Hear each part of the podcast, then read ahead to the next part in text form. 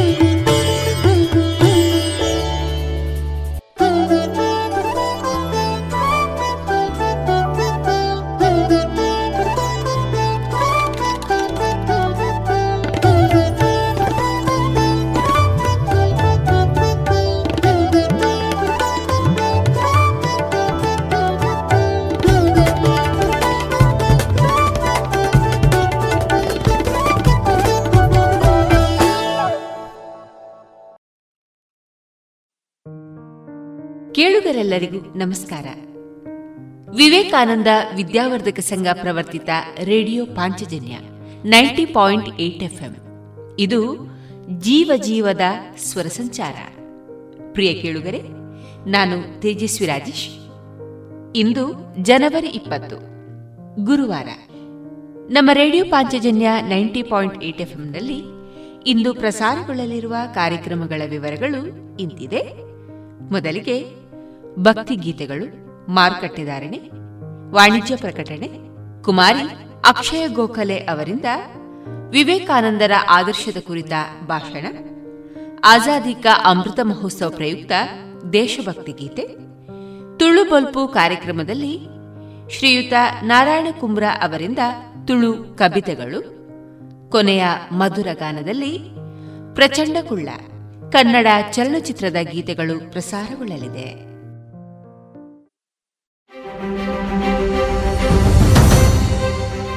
COVID-19 ಮುನ್ನೆಚ್ಚರಿಕೆ dose ಲಸಿಕಾಕರಣ ಅಭಿಯಾನ. ಹೆಚ್ಚು ಅಪಾಯದಂಚಿನಲ್ಲಿರುವ ಆರೋಗ್ಯ ಸೇವಾ ಕಾರ್ಯಕರ್ತರು, ವ್ಯಾಖ್ಯಾನಿಸಲ್ಪಟ್ಟ ಮುಂಚೂಣಿ ಕಾರ್ಯಕರ್ತರು ಹಾಗೂ 60 ವರ್ಷ ಮೇಲ್ಪಟ್ಟ ಸಹ ಅಸ್ವಸ್ಥತೆಗಳಿರುವವರನ್ನು ಕೋವಿಡ್ ಹಾಗೂ ಒಮಿಕ್ರಾನ್ನಿಂದ ರಕ್ಷಿಸಲು ಸರ್ಕಾರ ಕೋವಿಡ್-19 ಮುನ್ನೆಚ್ಚರಿಕಾ ಲಸಿಕಾಕರಣ ಅಭಿಯಾನವನ್ನು ಜನವರಿ 10 ರಿಂದ ಆರಂಭಿಸಿದೆ. ಈ ಹಿಂದೆ ಯಾವ ಲಸಿಕೆಯ 2 ಡೋಸ್ ಪಡೆದಿರುತ್ತಾರೋ ಅದೇ ಲಸಿಕೆಯ ಮುನ್ನೆಚ್ಚರಿಕಾ ಡೋಸ್ ಅನ್ನು ನೀಡಲಾಗುವುದು. ಲಸಿಕೆ ಪಡೆಯಲು ವೈದ್ಯಕೀಯ ಪ್ರಮಾಣ ಪತ್ರ ನೀಡುವ ಅಗತ್ಯವಿಲ್ಲ. ಕೋವಿಡ್ನ ಮೊದಲ 2 ಡೋಸ್ಗಳನ್ನು ಪಡೆದು 9 ತಿಂಗಳು ಅಥವಾ 39 ವಾರಗಳು ಪೂರ್ಣಗೊಳಿಸಿದವರಿಗೆ ಮಾತ್ರ ಮುನ್ನೆಚ್ಚರಿಕೆ ಡೋಸ್ ನೀಡಲಾಗುವುದು. ಈ ಮುನ್ನೆಚ್ಚರಿಕೆ ಡೋಸ್ ಲಸಿಕೆಯನ್ನು ಎಲ್ಲಾ ಸರ್ಕಾರಿ ಕೋವಿಡ್-19 ಲಸಿಕಾ ಕೇಂದ್ರಗಳಲ್ಲಿ ಉಚಿತವಾಗಿ ನೀಡಲಾಗುತ್ತಿದೆ. ತಪ್ಪದೇ ಇದರ ಉಪಯೋಗವನ್ನು ಪಡೆದುಕೊಳ್ಳಿ. ಕೋವಿಡ್ ಹರಡುವಿಕೆಯನ್ನು ತಪ್ಪಿಸಿ, ಸ್ವಸ್ಥ ರಾಷ್ಟ್ರ ನಿರ್ಮಾಣದಲ್ಲಿ ಕೈಜೋಡಿಸಿ. ಕೋವಿಡ್-19 ಸೋಂಕಿನ ಬಗ್ಗೆ ಅರಿವಿರಲಿ. ಮಾಸ್ಕ್ ಧರಿಸಿ, ಕೈಗಳ ಸ್ವಚ್ಛತೆಯನ್ನು ಕಾಪಾಡಿಕೊಳ್ಳಿ, ದೈಹಿಕ ಅಂತರವನ್ನು ಪಾಲಿಸಿ, ಸ್ವಯಂ ಪ್ರೇರಿತರಾಗಿ ಲಸಿಕೆ ಪಡೆಯಿರಿ. ಇತಿಹಾಸದಲ್ಲಿ ಯಾವ ವೈರಾಣು ಕೂಡ ಮನುಷ್ಯನನ್ನ ಗೆದ್ದಿಲ್ಲ. ಈಗಲೂ ಅಷ್ಟೇ ನಾವೇ ವೈರಾಣು ವಿರುದ್ಧ ಗೆಲ್ತೇವೆ. ಬನ್ನಿ, ಬದಲಾಗೋಣ, ಬದಲಾಯಿಸೋಣ. ಪ್ರಕಟಣೆ ಆರೋಗ್ಯ ಮತ್ತು ಕುಟುಂಬ ಕಲ್ಯಾಣ ಇಲಾಖೆ.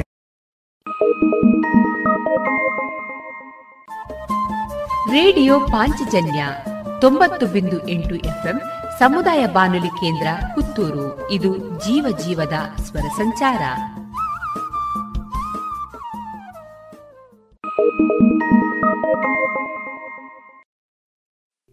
ಇದೀಗ ಮೊದಲಿಗೆ ಉಪೇಂದ್ರ ಕುಮಾರ್ ಅವರ ಸಂಗೀತ, ಡಾಕ್ಟರ್ ರಾಜ್ಕುಮಾರ್ ಅವರ ಗಾಯನದ ಭಕ್ತಿ ಗೀತೆಗಳನ್ನು ಕೇಳೋಣ.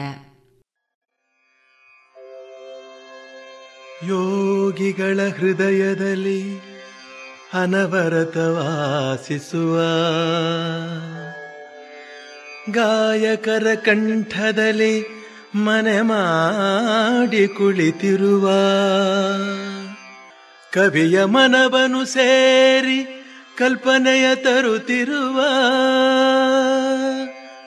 ಶಾರದೆ, ನೀನಿಲ್ಲದೆ ಈ ಅಂಧಕಾರವು ಕರಗಿ ಬೆಳಕಾಗದೆ. ಆ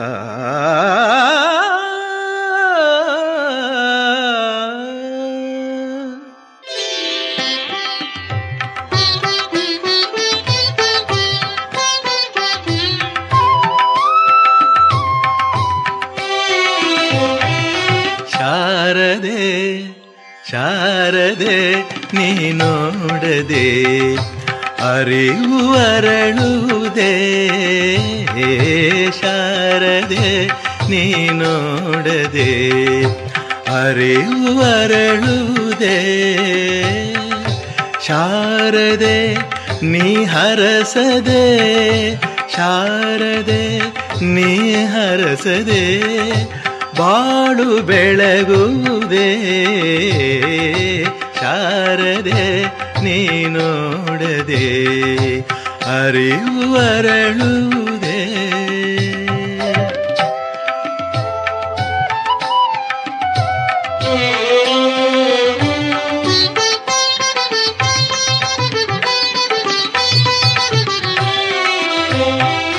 ಶಾರದೆ, ನೀ ಹರಸದೆ. ಆ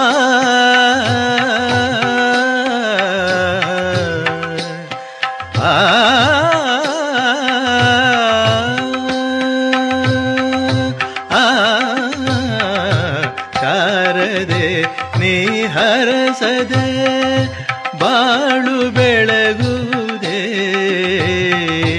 ಶಾರದೆ ನೀ ಹರಸದೆ ಬಾಳು ಬೆಳಗುವುದೇ, ಶಾರದೆ ನೀವಲಿಯದೆ, ಶಾರದೆ ನೀವಲಿಯದೆ ಕಲೆಯು ಒಲಿಯುವುದೇ, ಶಾರದೆ ನೀನಲಿಯದೆ, ಶಾರದೆ ನೀನಲಿಯದೆ ಸವಿ ಮಾತು ಕೇಳುವುದೇ, ಶಾರದೆ ಶಾರದೆ ನೀ ನೋಡದೆ ಅರಿವು ಬರಳುವುದೇ.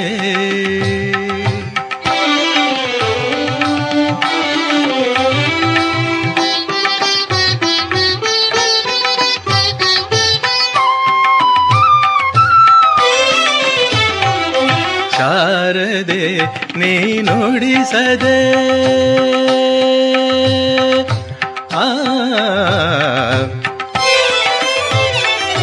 ಶಾರದೆ ನೀ ನುಡಿಸದೆ ವೀಣೆ ನುಡಿಯುವುದೇ, ಶಾರದೆ ನೀ ನುಡಿಸದೆ ವೀಣೆ ನುಡಿಯುವುದೇ, ಶಾರದೆ ನೀ ಹಾಡದೆ, ಶಾರದೆ ನೀ ಹಾಡದೆ ಸಂಗೀತ ಕೇಳುವುದೇ,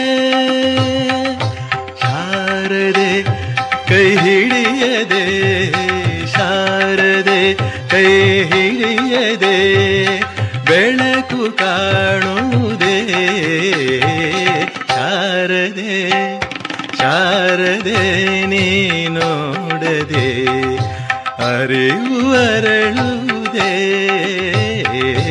ಶಾರದೆ ನೀ ನೋಡದೆ ಅರಿವು ಅರಳುವುದೇ,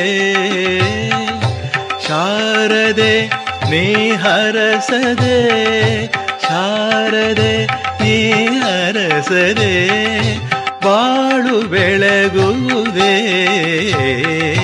ಶಾರದೆ ನೀ ನೋಡದೆ, ಶಾರದೆ ನೀ ನೋಡದೆ ಅರಿವು ಅರಳುವುದೇ.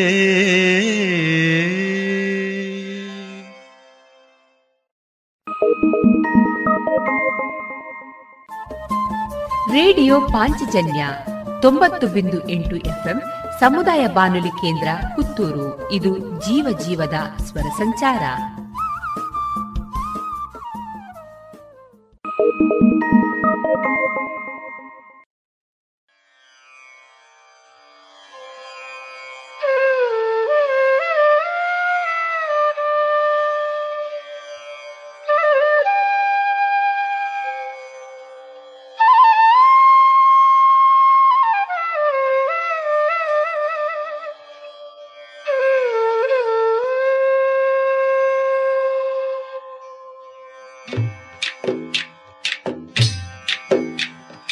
ಎಂಥ ಅಂದ ಎಂಥ ಚಂದ ಶಾರದಮ್ಮ ನೀನು, ಎಂಥ ಅಂದ ಎಂಥ ಚಂದ ಶಾರದಮ್ಮ ನಿನ್ನ ನೋಡಲೆರಡು ಕಣ್ಣು ನನಗೆ ಸಾಲದಮ್ಮ, ನಿನ್ನ ನೋಡಲೆರಡು ಕಣ್ಣು ನನಗೆ ಸಾಲದಮ್ಮ. ಎಂಥ ಅಂದ ಎಂಥ ಚಂದ ಶಾರದಮ್ಮ ನಿನ್ನ ನೋಡಲೆರಡು ಕಣ್ಣು ನನಗೆ ಸಾಲದಮ್ಮ, ನಿನ್ನ ನೋಡಲೆರಡು ಕಣ್ಣು ನನಗೆ ಸಾಲದಮ್ಮ.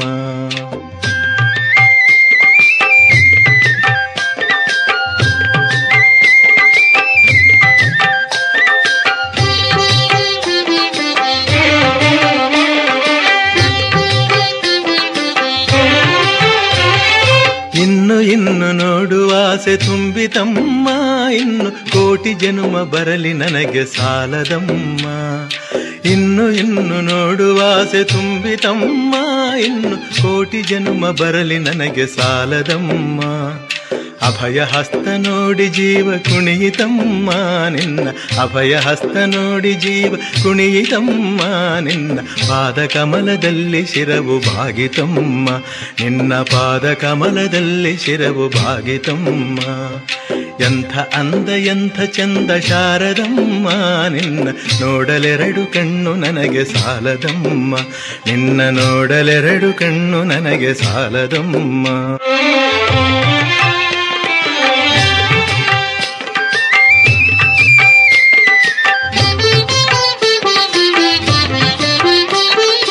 ಎಂಥ ಶಕ್ತಿ ನಿನ್ನಲ್ಲಿದೆಯೋ ಶಾರದಮ್ಮ, ನಿನ್ನ ನೋಡಿ ಹಾಡೋ ಆಸೆ ಬಂದಿತಮ್ಮ. ಎಂಥ ಶಕ್ತಿ ನಿನ್ನಲ್ಲಿದೆಯೋ ಶಾರದಮ್ಮ, ನಿನ್ನ ನೋಡಿ ಹಾಡೋ ಆಸೆ ಬಂದಿತಮ್ಮ.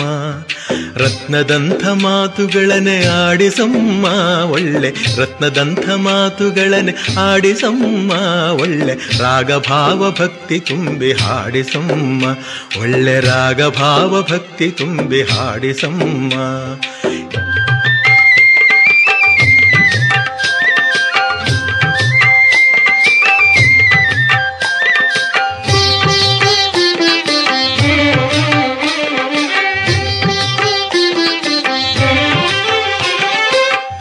ಇಲ್ಲಿ ಓಡ ಮನಸ್ಸು ನನ್ನದಮ್ಮ, ಬೇಗ ಬಂದು ನೆಲಸು ಅಲ್ಲಿ ಶಾರದಮ್ಮ.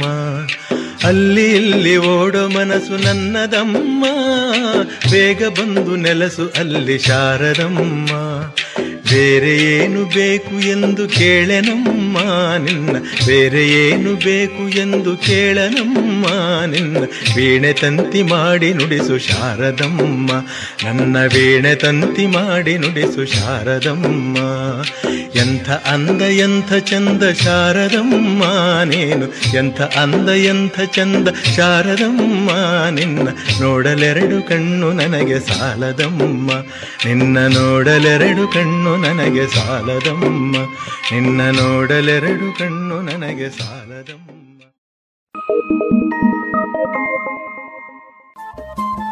ರೇಡಿಯೋ ಪಾಂಚಜನ್ಯ 90.8 FM ಸಮುದಾಯ ಬಾನುಲಿ ಕೇಂದ್ರ ಪುತ್ತೂರು. ಇದು ಜೀವ ಜೀವದ ಸ್ವರ ಸಂಚಾರ.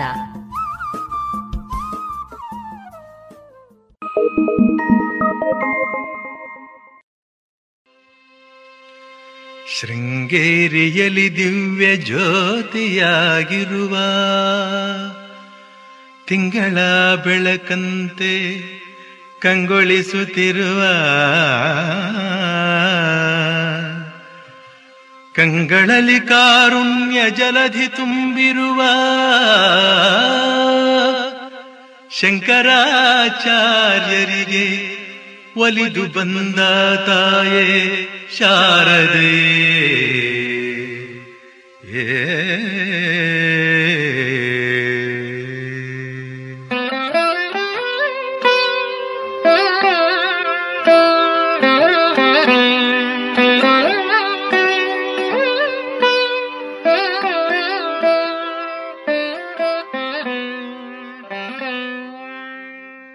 ಏಕೆ ಏಕೆ ಏ ಮೌನವೇಕೆ, ಏಕೆ ಮೌನವೇಕೆ ತಾಯೇ, ಮಾತಾಡೇಕೆ ಹೇಳು, ಏ ಮೌನವೇಕೆ ತಾಯೇ, ಮಾತಾಡೇಕೆ ಹೇಳು, ಏ ಮೌನವೇಕೆ.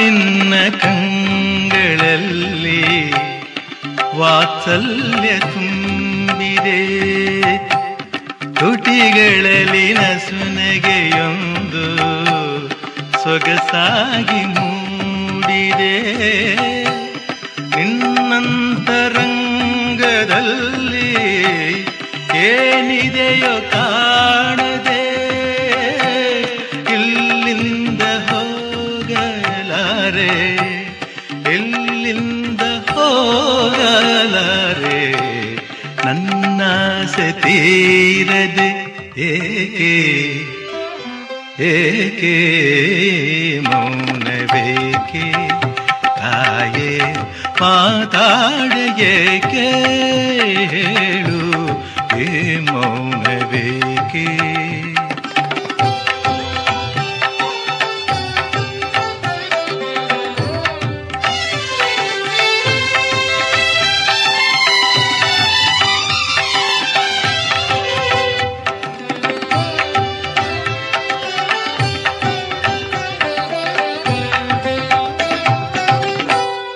ನನಗಾಗಿ ತಾಯೇ ಒಮ್ಮೆ ಮಾತಾಡಬಾರದೆ ವಾಗ್ದೇವಿಯ ನುಡಿಯ ನಾ ಕೇಳಬಾರದೆ ಮನಸಾರ ನಿನ್ನ ಮಗನ ವಿಹರಸಬಾರದೆ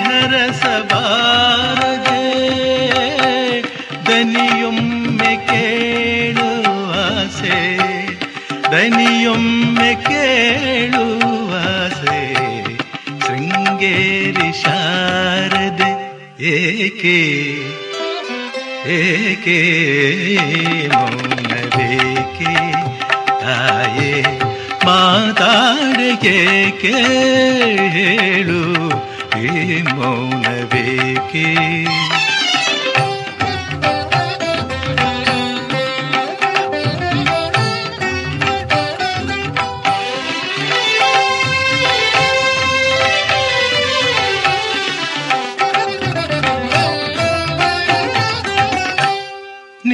ಹರಸಿದಾಗ ಮೂಗ ಸಂಗೀತ ಹಾಡುವ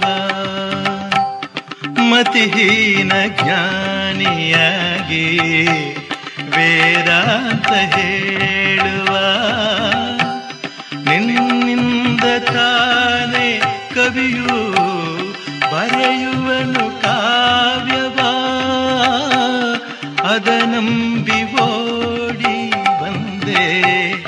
ಅದನಂಬಿ ಓಡಿ ಬಂದೆ ಬಿಡೆ ನಿನ್ನ ಪಾದವ ಏಕೆ ಏಕೆ ಮೌನವೇಕೆ ತಾಯೇ ಮಾತಾಡೇಕೆ ಹೇಳು ಮೌನವೇಕೆ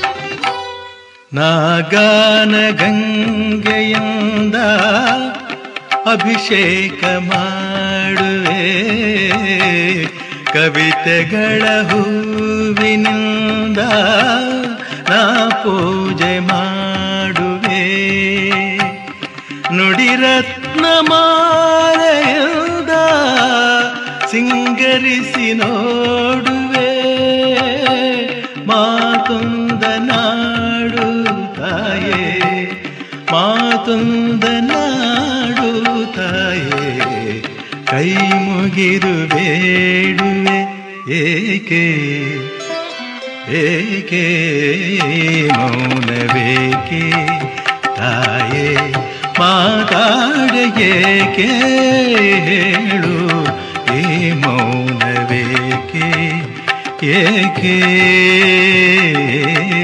ಏಕೆ ಆ ಆ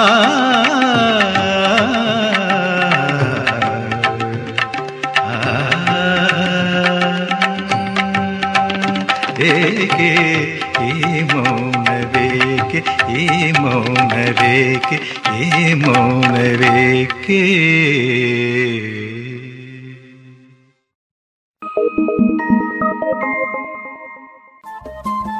ರೇಡಿಯೋ ಪಾಂಚಜನ್ಯ 90.8 FM ಸಮುದಾಯ ಬಾನುಲಿ ಕೇಂದ್ರ ಪುತ್ತೂರು. ಇದು ಜೀವ ಜೀವದ ಸ್ವರ ಸಂಚಾರ.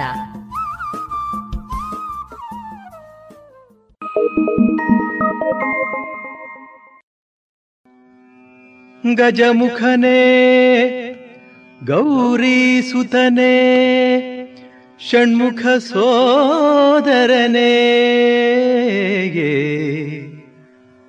ರಜತಗಿರಿಗೊಡೆಯನ ಕುಮಾರನೇ, ರಜತಗಿರಿಗೊಡೆಯನ ಕುಮಾರನೇ, ವಿಜಯ ವಿನಾಯಕನೇ,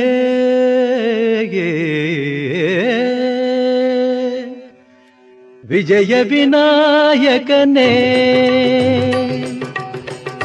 ವಿಜಯ ವಿನಾಯಕನೇ, ಗಜಮುಖನೇ ಕರುಣಾಸಾಗರನೇ, ವಿಜಯ ವಿನಾಯಕನೇ, ಗಜಮುಖನೇ ಕರುಣಾಸಾಗರನೇ. ಹರಿಹರ ಬ್ರಹ್ಮರು ಅನವರತ ಭಜಿಸುವ, ಹರಿಹರ ಬ್ರಹ್ಮರು ಅನವರತ ಭಜಿಸುವ ಮೂಜಗದೊಡೆಯ ಗಣೇಶನೇ, ಮೂಜಗದೊಡೆಯ ಗಣೇಶನೇ, ವಿಜಯ ವಿನಾಯಕನೇ.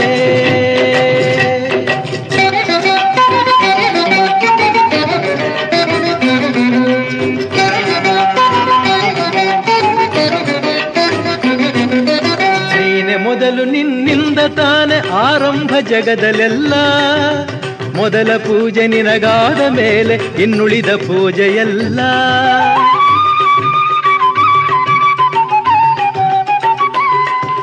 ನೀನೆ ಮೊದಲು ನಿನ್ನಿಂದ ತಾನೆ ಆರಂಭ ಜಗದಲ್ಲೆಲ್ಲ, ಮೊದಲ ಪೂಜೆ ನಿನಗಾದ ಮೇಲೆ ಇನ್ನುಳಿದ ಪೂಜೆಯಲ್ಲ.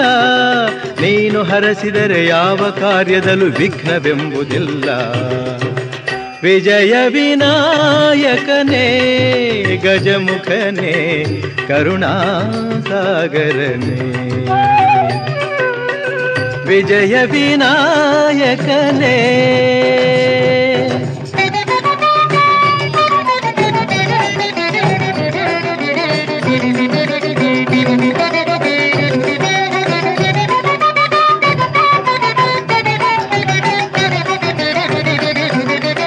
ಸುಲಭ ಪೂಜೆಗೆ ಕರುಣೆಯಿಂದ ನೀ ಬೇಗ ಒಲಿದು ಬರುವೆ, ಹುಲ್ಲುಗರಿಕೆಯ ಹೂವಿನಂತೆ ಸ್ವೀಕರಿಸಿ ಬರವ ಕೊಡುವೆ.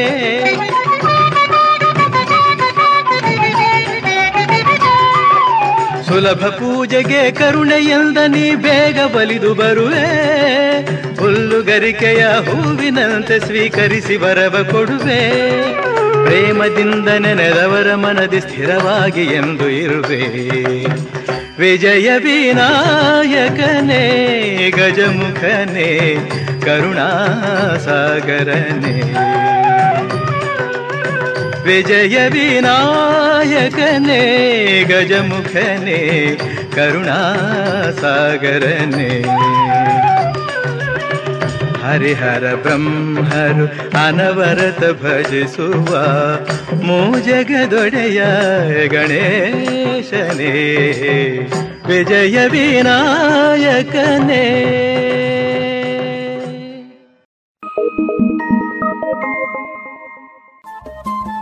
ರೇಡಿಯೋ ಪಾಂಚಜನ್ಯ 90.8 FM ಸಮುದಾಯ ಬಾನುಲಿ ಕೇಂದ್ರ ಪುತ್ತೂರು. ಇದು ಜೀವ ಜೀವದ ಸ್ವರ ಸಂಚಾರ.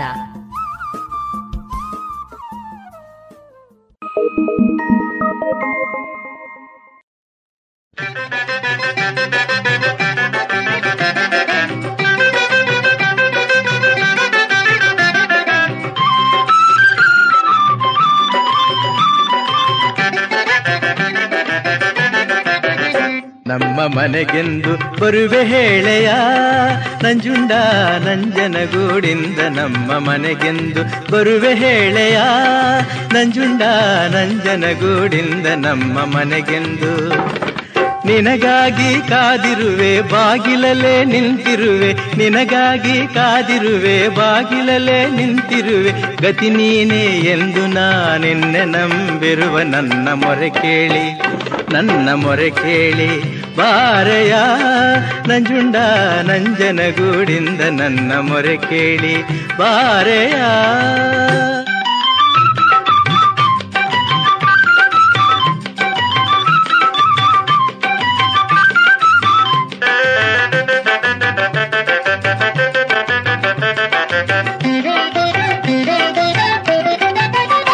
ತರುವೆ ಕಪಿಲಾ ನದಿ ಜಲವನ್ನೇ ನಂಜುಂಡ, ನಿನಗೆ ಅಭಿಷೇಕ ಮಾಡುವೆನು ನಂಜುಂಡ. ತರುವೆ ಕಪಿಲಾ ನದಿ ಜಲವನ್ನೇ ನಂಜುಂಡ, ನಿನಗೆ ಅಭಿಷೇಕ ಮಾಡುವೆನು ನಂಜುಂಡ. ಮನವನ್ನು ಅರ್ಪಿಸುವೆ ಚರಣದಲ್ಲಿ ತಲೆ ಇಡುವೆ, ಮನವನ್ನು ಅರ್ಪಿಸುವೆ ಚರಣದಲ್ಲಿ ತಲೆ ಇಡುವೆ.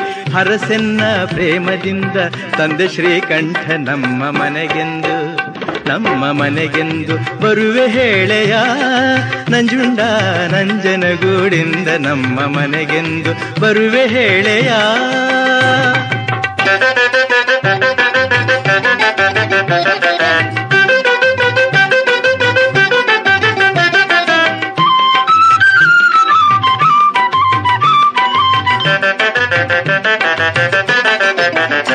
ನನ್ನ ಕೂಗನ್ನು ಕೇಳೆಯ ನಂಜುಂಡ, ನಿನ್ನ ಮನಸ್ಸಿನ್ನು ಕರಗದೆ ನಂಜುಂಡ.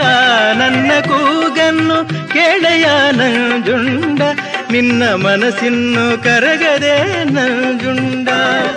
ಉಸಿರಲ್ಲಿ ಉಸಿರಾಗೆ ನನ್ನಲ್ಲಿ ಒಂದಾಗೆ, ಉಸಿರಲ್ಲಿ ಉಸಿರಾಗೆ ನನ್ನಲ್ಲಿ ಒಂದಾಗೆ, ಎಲ್ಲೆಲ್ಲೂ ನೀನಾಗೆ ನೀಡಲಾನಂದ. ನಮ್ಮ ಮನೆಗೆಂದು, ನಮ್ಮ ಮನೆಗೆಂದು ಬರುವೆ ಹೇಳೆಯ ನಂಜುಂಡ. ನಂಜನಗೂಡಿಂದ ನಮ್ಮ ಮನೆಗೆಂದು ಬರುವೆ ಹೇಳೆಯ.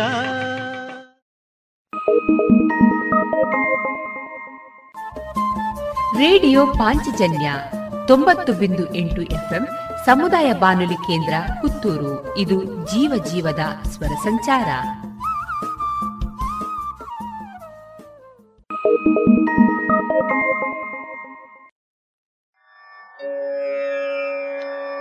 ಹೇಗೆ ಬೇಡುವುದೋ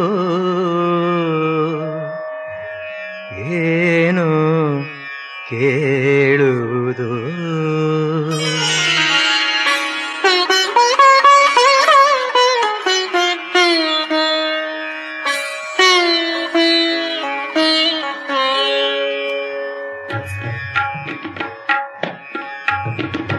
ಹೇಗೆ ಬೇಡುವುದು ಏನು ಕೇಳುವುದು, ಹೇಗೆ ಬೇಡುವುದು ಏನು ಕೇಳುವುದು. ಒಂದು ಅರಿಯ ನಮ್ಮ ನಿನ್ನ ಮನವ ಸಂತೋಷಗೊಳಿಸೆ, ನಿನ್ನ ಮನವ ಸಂತೋಷಗೊಳಿಸೆ. ನಾನೇನು ಮಾಡಲಮ್ಮ ಶಾರದೇನು ಮಾಡಲಮ್ಮ.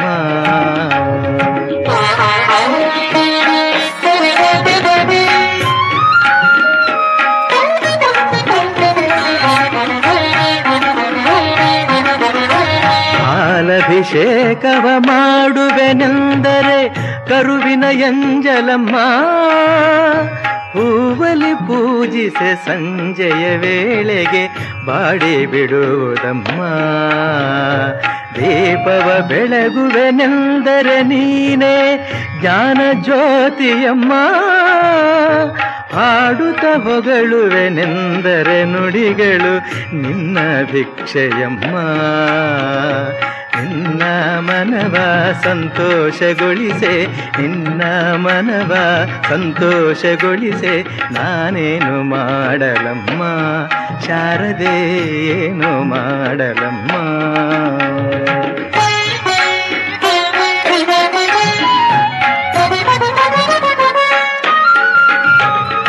ಅಮೃತವ ಸುರಿಸುವ ಮೇಘಕ್ಕೆ ಲತೆಗಳು ಏನು ಕೊಡುವುದಮ್ಮ, ಉಸಿರನ್ನು ನೀಡುವ ಗಾಳಿಗೆ ಹಸಿರು ಏನು ಕೊಡುವುದಮ್ಮ.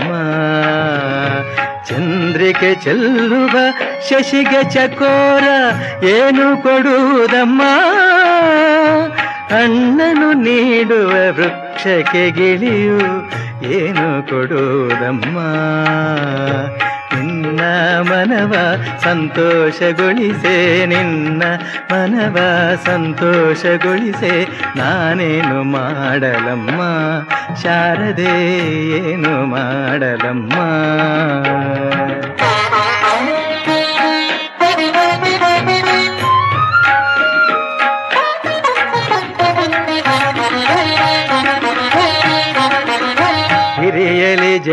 ಹರಿದ ನದಿಯು ಏತಕ್ಕೆ ಹರಿದು ಬರುವುದಮ್ಮ? ಬೆಳಕನ್ನು ನೀಡುವ ರವಿಯನು ಬಾನಲಿ ಯಾರು ಕರೆದರಮ್ಮ? ಬೇಡದೆಯೇ ನಾನು ಪ್ರಕೃತಿಯ ಎಲ್ಲ ನೀಡುತ್ತಿರುವುದಮ್ಮ. ತಾಯೇ ನಿನ್ನಲಿ ಅಂಥ ಕರುಣೆಯ ಬಯಸಿ ಬಂದೆ ನಮ್ಮ. ಹೇಗೆ ಬೇಡುವುದೋ ಏನೋ ಕೇಳುವುದೋ, ಹೇಗೆ ಬೇಡುವುದೋ ಏನೋ ಕೇಳುವುದೋ. ಒಂದು ಅರಿಯನಮ್ಮ ನಿನ್ನ ಮನವ ಸಂತೋಷಗೊಳಿಸೆ, ನಿನ್ನ ಮನವ ಸಂತೋಷಗೊಳಿಸೆ, ನಾನೇನು ಮಾಡಲಮ್ಮ ಶಾರದೆ ಏನು ಮಾಡಲಮ್ಮ.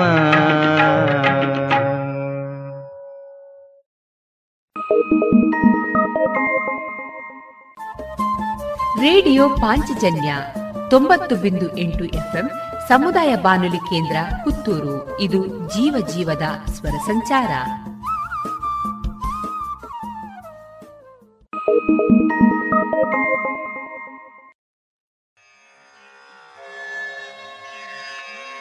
ಬಿಳಿಯ ವಸ್ತ್ರವ ಧರಿಸಿ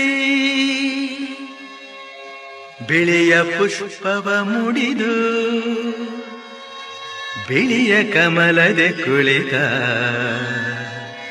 ವಾಣಿಯೇ ನಾಗವೇಣಿಯೇ ವೇಣಾಪಾಣಿಯೇ.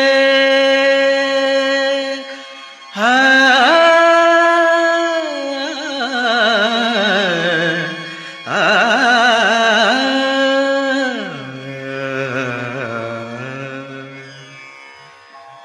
ಈ ದಿವ್ಯ ರೂಪ ಜ್ಞಾನದ ದೀಪ, ಈ ದಿವ್ಯ ರೂಪ ಜ್ಞಾನದ ದೀಪ, ಜ್ಞಾನದ ದೀಪ ಈ ನಿನ್ನ ರೂಪ, ಜ್ಞಾನದ ದೀಪ ಈ ನಿನ್ನ ರೂಪ, ಈ ದಿವ್ಯ ರೂಪ ಜ್ಞಾನದ ದೀಪ, ಈ ದಿವ್ಯ ರೂಪ ಜ್ಞಾನದ ದೀಪ.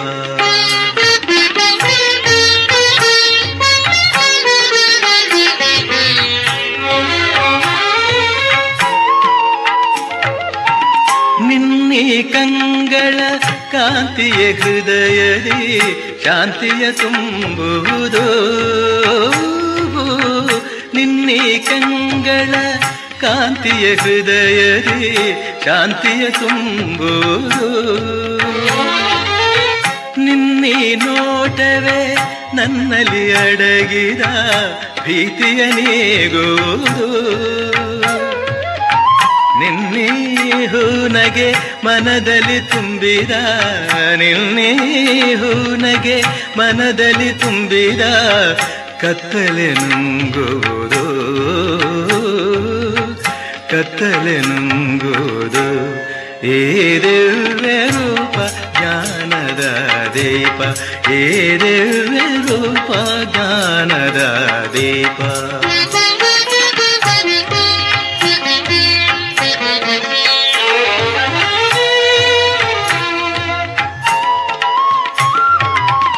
ಕರುಣೆಯ ತುಂಬಿದ ಕಣ್ಣಲ್ಲಿ ನೋಡಲು ಜಡತನವೋಡುವುದು,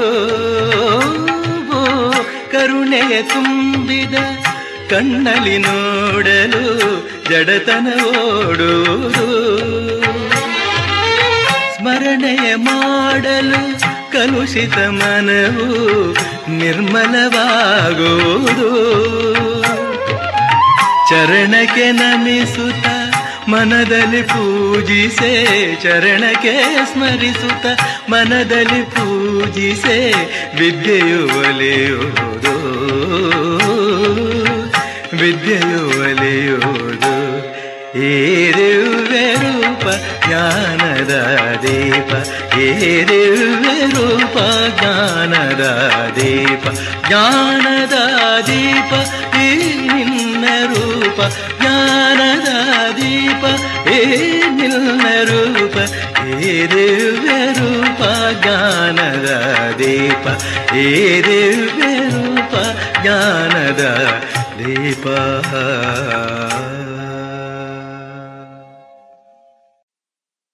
ಇದುವರೆಗೆ ಡಾಕ್ಟರ್ ರಾಜ್ಕುಮಾರ್ ಅವರ ಗಾಯನದ ಭಕ್ತಿಗೀತೆಗಳನ್ನು ಕೇಳಿದಿರಿ.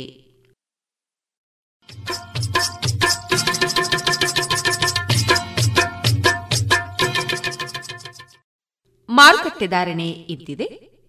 ಹೊಸ ಅಡಿಕೆ 375 450, ಹಳೆ ಅಡಿಕೆ 470 530, ಡಬಲ್ ಚೋಲ್ 485 535, ಹಳೆ ಪಟೋರ 380 450, ಹೊಸ ಪಟೋರ 320 390, ಹಳೆ ಉಳ್ಳಿಗಡ್ಡೆ 250 295, ಹೊಸ ಉಳ್ಳಿಗಡ್ಡೆ 150 260, ಹಳೆ ಕರಿಗೋಟು 250 280, ಹೊಸ ಕರಿಗೋಟು 200 275, ಕಾಳುಮೆಣಸು 390 500, ಒಣಕೊಕ್ಕೋ 140 183, ಹಸಿಕೊಕ್ಕೋ 40 55.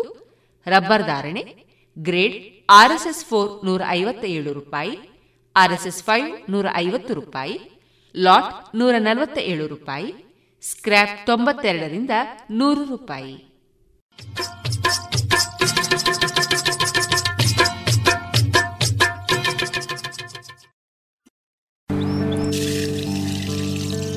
ಓಯ್ ತೇಜು, ಏನ್ ಮಾಡ್ತಾ ಇದ್ದೀಯಾ? ಈ ಕೋವಿಡ್ ಬಂದ್ಮೇಲೆ ಎಷ್ಟು ಜಾಗೃತ ವಹಿಸಿದ್ರು ಸಾಲ್ತಾ ಇಲ್ಲ.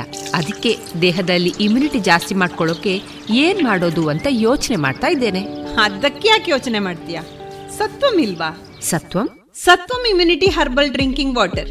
ಇದು ನಮ್ಮ ದೇಹದಲ್ಲಿ ರೋಗ ನಿರೋಧಕ ಶಕ್ತಿಯನ್ನು ಹೆಚ್ಚಿಸುತ್ತದೆ. ಹಾಗೆಯೇ ಅಮೃತ ಬಳ್ಳಿ, ಲೆಮನ್ ಗ್ರಾಸ್, ದಾಲ್ಚೀನಿ, ತುಳಸಿ, ನೆಲನೆಲ್ಲಿ, ಅರಿಶಿನ ಮತ್ತು ಅದರ ಎಲೆಗಳ ಸತ್ವವನ್ನು ಬಳಸಿಕೊಂಡ Satvam immunity booster herbal extract. ಇಷ್ಟೆಲ್ಲ ಸತ್ವಂನಲ್ಲೇ ಇರುವಾಗ ಬೇರೇನ್ ಬೇಕು? ಇದಿಷ್ಟೇ ಅಲ್ಲ, ನಮ್ಮ ಚರ್ಮದ ಆರೋಗ್ಯ ರಕ್ಷಣೆಗೆ ಲೆಮನ್ ಗ್ರಾಸ್ ಹರ್ಬಲ್ ಸೋಪ್ ಕೂಡ ಇದೆ. ವಾವ್, ಇದೆಲ್ಲ ಎಲ್ಲಿ ಸಿಗುತ್ತೆ? ಎಲ್ಲಿಂದಲೂ ತರಬೇಕಾಗಿಲ್ಲ, ನಮ್ಮದೇ ಪುತ್ತೂರಿನ ಎಲ್ಲ ಅಂಗಡಿ ಹಾಗೂ ಮೆಡಿಕಲ್ ಶಾಪ್ಗಳಲ್ಲಿ ಲಭ್ಯ. ಹೆಚ್ಚಿನ ಮಾಹಿತಿಗಾಗಿ ಸಂಪರ್ಕಿಸಿ ಹಾರ್ದಿಕ್ ಹರ್ಬಲ್ಸ್. ದೂರವಾಣಿ ಸಂಖ್ಯೆ 8792127459. ಲಾಡು ಎಷ್ಟು ಚೆನ್ನಾಗಿತ್ತು ಅಂದ್ರೆ ಖಾಲಿ ಆಗಿದ್ದೆ ಗೊತ್ತಾಗಿಲ್ಲ. ಥ್ಯಾಂಕ್ಸ್ ಕಣೋ. ನಾನು ನನ್ನ ಫುಡ್ ಪ್ರೊಸೆಸಿಂಗ್ ಬಿಸ್ನೆಸ್ ನ ಭಾರತ ಸರ್ಕಾರದ ನೆರವಿನಿಂದ ಎಕ್ಸ್ಪ್ಯಾಂಡ್ ಮಾಡ್ತಿದ್ದೀನಿ. ಇದಲ್ಲದೆ ಈಗ ನಾನು ಉಪ್ಪಿನಕಾಯಿ, ಹಪ್ಪಳ, ಸಂಡಿಗೆ, ಚಟ್ನಿ ಪುಡಿ ಎಲ್ಲ ಮಾಡಿ ನಮ್ಮ ಡಿಸ್ಟ್ರಿಕ್ಟ್ ಅಷ್ಟೇ ಅಲ್ಲದೆ ಬೇರೆ ನಗರದಲ್ಲೂ ಮಾಡ್ತಿದ್ದೀನಿ. ಹೇಗೆ? ಪ್ರೈಮ್ ಮಿನಿಸ್ಟರ್ ಅವರ FME ಸ್ಕೀಮ್ ನಿಂದ 35% ಸಬ್ಸಿಡಿಯಲ್ಲಿ ಲೋನ್ ಕೂಡ ಸಿಕ್ಕಿದೆ. ಮತ್ತೆ ತಾಂತ್ರಿಕ ಸಹಾಯ ಸಿಕ್ತಿದೆ. ಬೇರೆ ಉದ್ಯಮಗಳ ಜೊತೆ ಕೂಡ ಕೈ ಜೋಡಿಸ್ತಿದ್ದೀನಿ. ನಿಜವಾಗ್ಲೂ ನಮ್ಮ ಪ್ರಧಾನಮಂತ್ರಿಗಳ ದೂರದೃಷ್ಟಿಯಿಂದಾಗಿ ಎಲ್ರಿಗೂ ಏಳಿಗೆ ಆಗ್ತಾ ಇದೆ. ಎಲ್ರಿಗೂ ಅವಕಾಶ ಮತ್ತೆ ಸಹಾಯನೂ ಸಿಗ್ತಾ ಇದೆ. ನಿಮ್ಮ ಫುಡ್ ಪ್ರೊಸೆಸಿಂಗ್ ಮೈಕ್ರೋ ಎಂಟರ್ಪ್ರೈಸ್ ಶುರು ಮಾಡಲು ಮತ್ತು ಬೆಳೆಸಲು PMFME ಪೋರ್ಟಲ್ PMFME.MOFPI.gov.in ಅಲ್ಲಿ ಇಂದೇ ಅಪ್ಲೈ ಮಾಡಿ.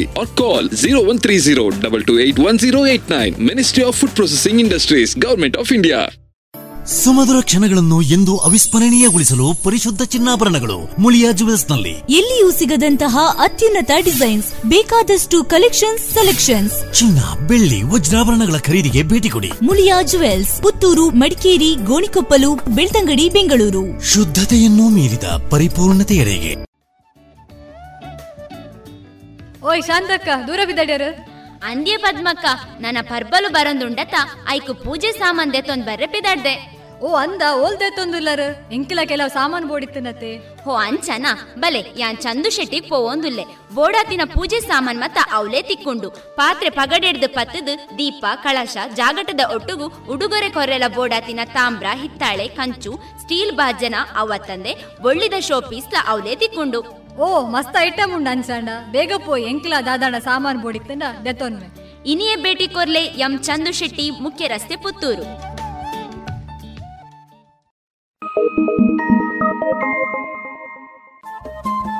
ರೇಡಿಯೋ ಪಾಂಚಜನ್ಯ 90.8 FM ಸಮುದಾಯ ಬಾನುಲಿ ಕೇಂದ್ರ ಪುತ್ತೂರು. ಇದು ಜೀವ ಜೀವದ ಸ್ವರ ಸಂಚಾರ.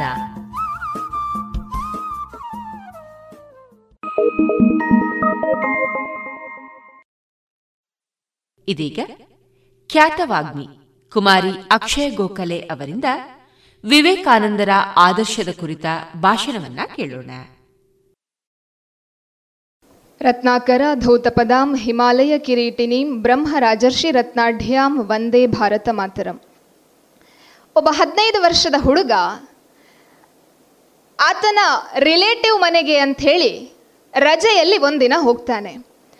ಆ 15 ವರ್ಷದ ಬಾಲಕ ಕಲ್ಕತ್ತಾದಲ್ಲಿ ಬೆಳೆದವನು. ಆ ಟೈಮಲ್ಲಿ ಸ್ವಾತಂತ್ರ್ಯ ಹೋರಾಟ ನಡೀತಾ ಇತ್ತು. ಆ ಹುಡುಗನಿಗೆ ಮನೆಯಲ್ಲಿ ಅಪ್ಪ, ಅಮ್ಮ, ಟೀಚರು ಎಲ್ಲರೂ ಕೂಡ ಹೇಳ್ತಾ ಇದ್ರಂತೆ, ಮಗು ನೀನು ದೊಡ್ಡವನಾದ ನಂತರ ಈ ದೇಶಕ್ಕಾಗಿ ಏನನ್ನಾದರೂ ಮಾಡಬೇಕು ಅಂತ. ಆ ಹುಡುಗನಿಗೆ ಮನೆಯಲ್ಲಿ ಹೇಳ್ತಾ ಇದ್ರಾಯಿತು, ಸ್ವಾತಂತ್ರ್ಯ ಹೋರಾಟದ ಕಥೆಯನ್ನು ಹೇಳ್ತಾ ಇದ್ರಾಯಿತು, ರಾಣಾ ಪ್ರತಾಪ್ ಸಿಂಹ, ಪೃಥ್ವಿರಾಜ ಚೌಹಾಣರ ಆದರ್ಶಗಳನ್ನು ಕೊಟ್ಟಿದ್ರಾಯಿತು. ಆದರೆ ಮಗು ನೀನು ಏನು ಮಾಡಬೇಕು ಅನ್ನುವುದನ್ನು ಹೇಳಿರಲಿಲ್ಲ. ಶಾಲೆಯಲ್ಲಿ ಅಧ್ಯಾಪಕರು ಕೂಡ ಕಂಟಿನ್ಯೂಸ್ ಆಗಿ ಮಕ್ಕಳಿಗೆ ಹೇಳ್ತಾ ಇದ್ರು, ಮಕ್ಕಳೇ ದೇಶಕ್ಕಾಗಿ ಬದುಕಿ ಅಂಥೇಳಿ.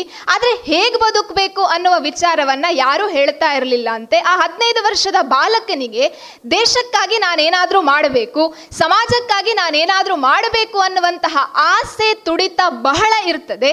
ಆದರೆ ಏನು ಮಾಡಬೇಕು ಅನ್ನುವುದನ್ನು ಮಾತ್ರ ಯಾರೂ ಹೇಳ್ತಾ ಇರಲಿಲ್ಲ. ಅಂತಹ ಒಬ್ಬ 15 ವರ್ಷದ ಬಾಲಕ ರಜೆಯಲ್ಲಿ ಅಂಥೇಳಿ ರಿಲೇಟಿವ್ ಮನೆಗೆ ಹೋಗಬೇಕಾಗಿದ್ರೆ ಅವನದ್ದೇ ಪ್ರಾಯದ ಒಬ್ಬ ಹುಡುಗ ಆಟ ಆಡ್ತಾ ಇದ್ನಂತೆ. ಆತ ಎಲ್ಲ ಆಟಗಳನ್ನು ಮುಗಿದ ನಂತರ ಈ ಬಂದಂತಹ ಸಂಬಂಧಿಕನನ್ನು ತನ್ನ ರೂಮ್ ಒಳಗಡೆ ಕರ್ಕೊಂಡು ಹೋಗ್ತಾನಂತೆ. ರೂಮಿನಲ್ಲಿ ತುಂಬ ವಿಶೇಷವಾಗಿ ಜೋಡಿಸಿಟ್ಟಂತಹ ಪುಸ್ತಕಗಳಿರ್ತದೆ. ಈ ಬಂದವನಲ್ಲಿ ಹೇಳ್ತಾನಂತೆ, ನೋಡು ನೀನು ಎಲ್ಲ ಪುಸ್ತಕಗಳನ್ನು ಓದಬಹುದು, ಬಹಳ ಸುಂದರವಾಗಿದೆ ಅಂತ. ಈ ಹುಡುಗನಿಗೆ ಒಂದು ಪುಸ್ತಕ ಬಹಳ ಇಷ್ಟ ಆಯಿತು. ಆ ಪುಸ್ತಕದ ಕವರ್ ಪೇಜನ್ನು ನೋಡಿದಾಗಲೇ ಈ ಹುಡುಗನಿಗೆ ಅನ್ನಿಸ್ತಂತೆ, ಈ ಪುಸ್ತಕದ ಕವರ್ ಪೇಜೇ ಇಷ್ಟು ಚೆನ್ನಾಗಿರಬೇಕು ಅಂತಾದರೆ ಈ ಪುಸ್ತಕದ ಒಳಗಡೆ ಇರುವಂತಹ ಹೂರಣ ಎಷ್ಟು ಚೆನ್ನಾಗಿರಬಹುದು ಅಂತ. ಆ ಪುಸ್ತಕವನ್ನು ತೆಗೀತಾನೆ.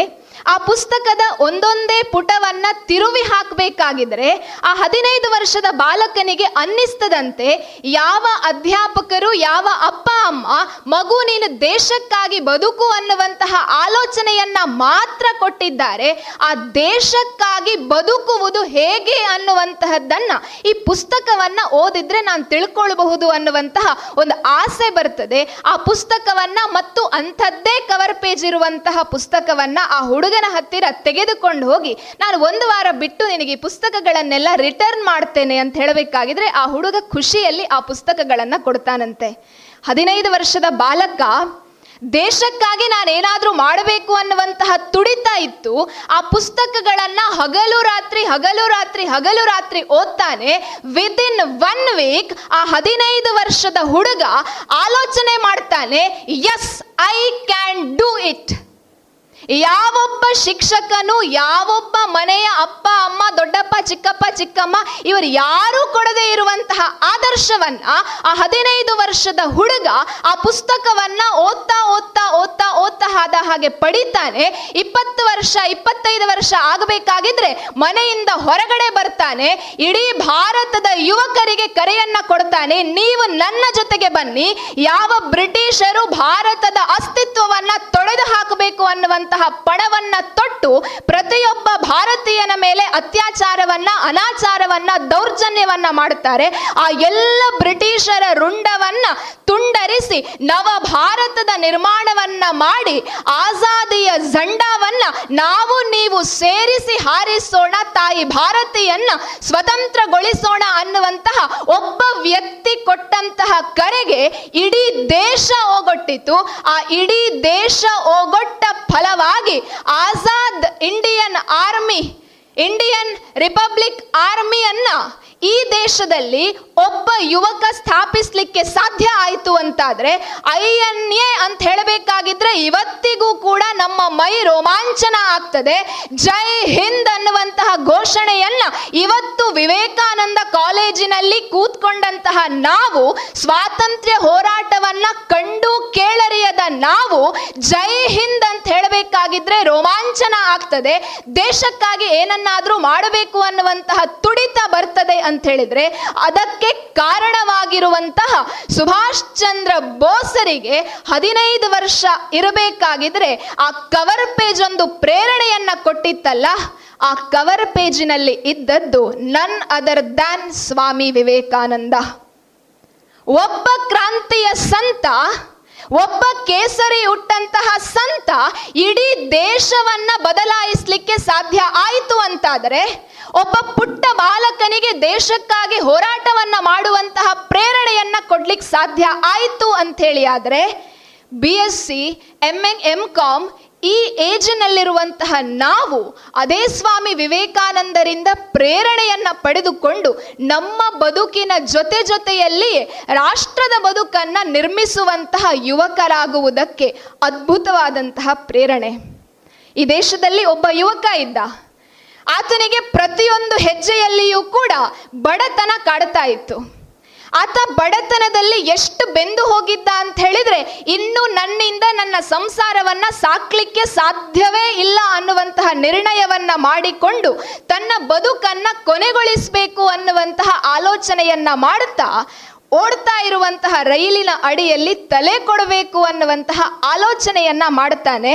ಬದುಕನ್ನ ಕೊನೆಗೊಳಿಸಲೇಬೇಕು, ನನ್ನ ಅಪ್ಪ ಅಮ್ಮ ಏನ್ ಮಾಡ್ತಾರೆ, ಹೆಂಡತಿ ಮಕ್ಕಳು ಏನ್ ಮಾಡ್ತಾರೆ, ಅಣ್ಣ ತಮ್ಮ ಏನ್ ಮಾಡ್ತಾರೆ, ಸತ್ತು ಹೋದ ನಂತರ ನನಗದು ಯಾಕೆ ಅನ್ನುವಂತಹ ಪ್ರಶ್ನೆ ಬಂದದ್ದೇ ತಡ, ಆ ವ್ಯಕ್ತಿ ಸೀದವಾಗಿ ರೈಲು ಹಳಿಯ ಮೇಲೆ ಬರ್ತಾನೆ. ಮಲ್ಕೊಳ್ಳಿಕ್ಕೆ ಹೋಗಬೇಕು ಅಂತ ಹೇಳಿ ಆತ ಮುಂದೆ ಹೋಗಬೇಕಾಗಿದ್ರೆ, ಆ ರೈಲ್ವೆ ಆಫೀಸರ್ಗಳು ಒಂದು ಲೈಬ್ರರಿಯನ್ನ ಇಟ್ಟಿರ್ತಾರೆ. ಆ ಲೈಬ್ರರಿಯಲ್ಲಿ ಕ್ರಾಂತಿ ಸಂತನ ಮಾತುಗಳನ್ನು ಡಿಸ್ಪ್ಲೇ ಮಾಡಿರ್ತಾರೆ. ಅದರಲ್ಲೊಂದು ಮಾತಿತ್ತು, strength is life, weakness is death. ಸಾಯಬೇಕು ಅಂತ ಹೇಳಿ ಹೊರಟಂತಹ ಯುವಕ ಸ್ವಾಮಿ ವಿವೇಕಾನಂದರ ಈ ಒಂದು ಚಿಂತನೆ, ಶಕ್ತಿಯೇ ಜೀವನ, ದೌರ್ಬಲ್ಯತೆಯೇ ಮರಣ ಅನ್ನುವಂತಹ ಒಂದೇ ಒಂದು ವಾಕ್ಯವನ್ನ ಓದ್ತಾನೆ. ಆ ವಾಕ್ಯವನ್ನ ಓದಿ ಆದ ನಂತರ ಕೂಡಲೇ ಆ ಯುವಕ ಆಲೋಚನೆ ಮಾಡ್ತಾನಂತೆ, ನನಗೆ ಒಂದು ಹೊತ್ತು ಊಟ ಇಲ್ಲ ನಿಜ, ಆದರೆ ನನ್ನ ದೇಶದಲ್ಲಿ 3 ಹೊತ್ತಿನ ತುತ್ತಿಗೂ ಕೂಡ ಹಾಹಾಕಾರ ಇರುವವರು ಅದೆಷ್ಟೋ ಜನ ಇದ್ದಾರೆ. ನಾನು ನನ್ನ ದೇಶವನ್ನು ಬದಲಾಯಿಸಬೇಕು. ನನ್ನ ದೇಶವನ್ನು ಬದಲಾಯಿಸಬೇಕು ಅಂತ ಹೇಳಿ ಆದರೆ ನನ್ನಂತಹ ಅದೆಷ್ಟೋ ಜನರಿಗೆ ನಾನೊಂದು ಪ್ರೇರಣೆ ಆಗಬೇಕು. ಅಂತಹ ಪ್ರೇರಣೆಯನ್ನು ಸ್ವಾಮಿ ವಿವೇಕಾನಂದರಿಂದ ನಾನು ಪಡೆದುಕೊಂಡು ಹಜಾರ್ ಜನರಿಗೆ ನಾನು ಸ್ಫೂರ್ತಿಯಾಗಬೇಕು ಅನ್ನುವಂತಹ ಆಲೋಚನೆಯನ್ನು ಮಾಡುತ್ತಾರೆ. ಅಲ್ಲಿಂದ ಪ್ರೇರಣೆಯನ್ನು ಪಡೆದು ರೈಲ್ವೆ ಸ್ಟೇಷನ್ ನಿಂದ ಹೊರಗಡೆ ಬಂದಂತಹ ವ್ಯಕ್ತಿ 80ರ ವಯಸ್ಸಿನಲ್ಲಿಯೂ ಕೂಡ ದೇಶ ಭ್ರಷ್ಟಾಚಾರದಿಂದ ಹೊರಗಡೆ ಬರಬೇಕು ಅಂತೇಳಿ ರಾಮಲೀಲಾ ಮೈದಾನದಲ್ಲಿ ನಮ್ಮಂತಹ ಅದೆಷ್ಟೋ ಜನ ಯುವಕರಿಗಾಗಿ, ಯುವತಿಯರಿಗಾಗಿ ಸತ್ಯಾಗ್ರಹವನ್ನ ಮಾಡ್ತಾರೆ. ಭ್ರಷ್ಟಾಚಾರದ ವಿರುದ್ಧ ಹೋರಾಟವನ್ನ ಮಾಡಿ ಸಾಯಲಿಕ್ಕೆ ಅಂತ ಹೇಳಿ ಹೋದಂತಹ ಒಬ್ಬ ವ್ಯಕ್ತಿ ಸಾವಿರ ಸಾವಿರ ಸಾವಿರ ಸಂಖ್ಯೆಯ ಜನರಿಗೆ ಆದರ್ಶ ಆಗ್ತಾರೆ ಅಂತಾದರೆ, ಅದರ ಹಿಂದುಗಡೆ ಅಣ್ಣಾ ಹಜಾರೆ ಅನ್ನುವಂತಹ ಶಕ್ತಿಗೆ ಇದ್ದದ್ದು ಸ್ವಾಮಿ ವಿವೇಕಾನಂದ ಅನ್ನುವಂತಹ ಆದರ್ಶ. ಹೀಗೆ ನಾವು ಸ್ವಾಮಿ ವಿವೇಕಾನಂದರ ಆದರ್ಶಗಳನ್ನ ಓದ್ತಾ ಹೋದ ಹಾಗೆ ನಮಗೆ ಬದುಕಲಿಕ್ಕೆ ಬೇಕಾದಂತಹ ಎಲ್ಲ ಆಲೋಚನೆಗಳು, ನಮ್ಮ ಕನಸನ್ನ ಕಟ್ಟಿಕೊಳ್ಳಿಕ್ಕೆ ಬೇಕಾದಂತಹ ಎಲ್ಲ ಪ್ರೇರಣೆ, ಸ್ಫೂರ್ತಿಗಳು ಸಿಗ್ತದೆ. ಇವತ್ತು ನಮಗೆ ಭಾರತ ಅಂತ ಹೇಳಬೇಕಾಗಿದ್ರೆ ಒಂದು ಸಲ ನೆನಪಿಗೆ ಬರುವಂತಹದ್ದು ಇಂಡಿಯನ್ ಇನ್ಸ್ಟಿಟ್ಯೂಟ್ ಆಫ್ ಸೈನ್ಸ್.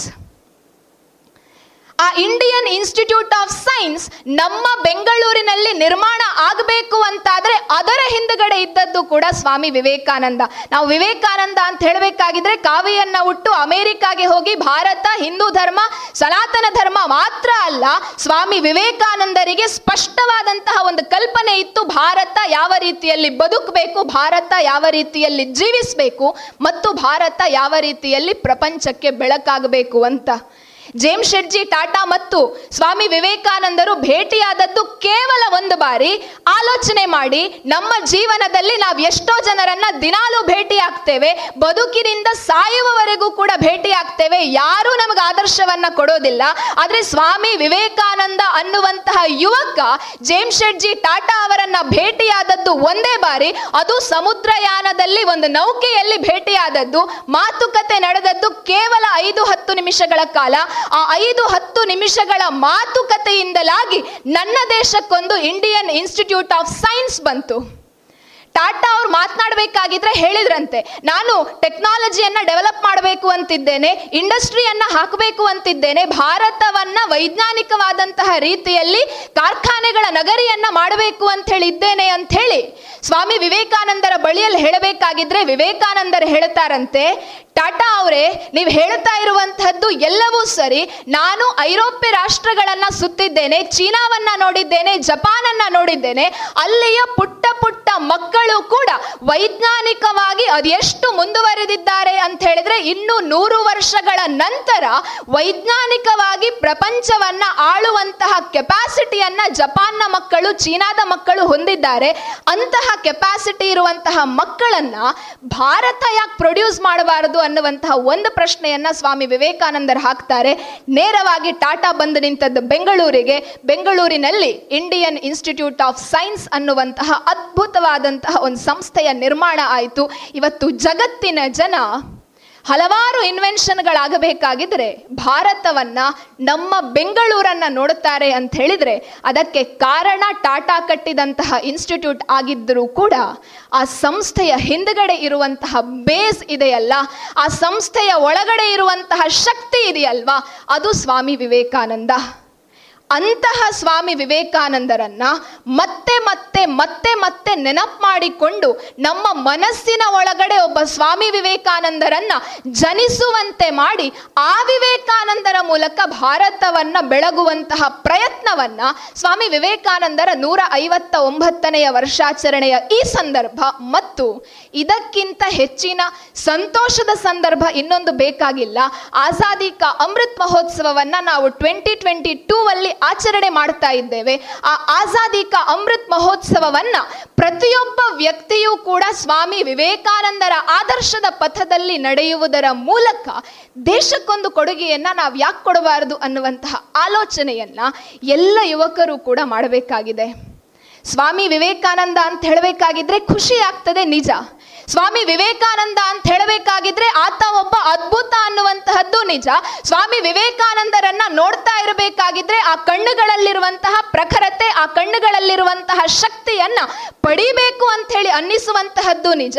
ಆದರೆ ವಿದ್ಯಾರ್ಥಿಗಳೇ, ನೆನಪಿಟ್ಟುಕೊಳ್ಳಿ, ಸ್ವಾಮಿ ವಿವೇಕಾನಂದ ಅನ್ನುವಂತಹವರು ಮೇಲಿನಿಂದ ನೇರವಾಗಿ ಕೆಳಗಡೆ ಇಳಿದವರಲ್ಲ.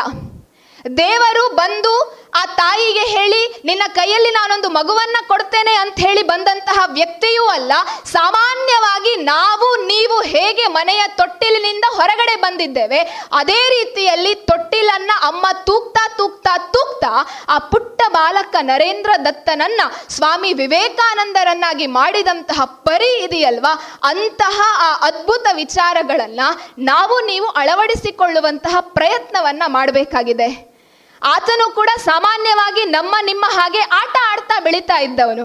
ಆದರೆ ಅವನಿಗೆ ಸಿಕ್ಕಿದಂತಹ ಆದರ್ಶಗಳೇನು, ಅವನಿಗೆ ಮನೆಯಲ್ಲಿ ಸಿಕ್ಕಿದಂತಹ ಅದ್ಭುತವಾದಂತಹ ವಿಚಾರಗಳೇನು ಅಂತ ಹೇಳಿದ್ರೆ, ಆತ ಒಂದ್ಸಲ ಅಪ್ಪನ ಹತ್ರ ಹೋಗಿ ಹೇಳ್ತಾರಂತೆ, ಅಪ್ಪ ವಿಶ್ವನಾಥ ದತ್ತ ಕೊಡುಗೈದಾನಿ.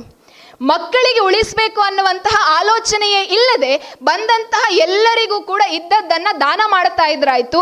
ಅದನ್ನ ನೋಡ್ಲಿಕ್ಕೆ ಕಾಣ್ಲಿಕ್ಕೆ ಆಗದೆ ಇದ್ದಂತಹ ಸಹಜವಾಗಿ ಯುವ ವಯಸ್ಸು ಅಪ್ಪ ಎಲ್ಲವನ್ನ ದಾನ ಮಾಡಿಬಿಟ್ರೆ ನನಗೇನಿದೆ ಅನ್ನುವಂತಹ ಆಲೋಚನೆ. ಒಂದ್ಸಲ ಸೀದಾ ಅಪ್ಪನ ಹತ್ರ ಹೋಗಿ ಕೇಳ್ತಾರಂತೆ, ಅಪ್ಪ ನನಗೇನ್ ಮಾಡಿದ್ದಿ ಅಂತ.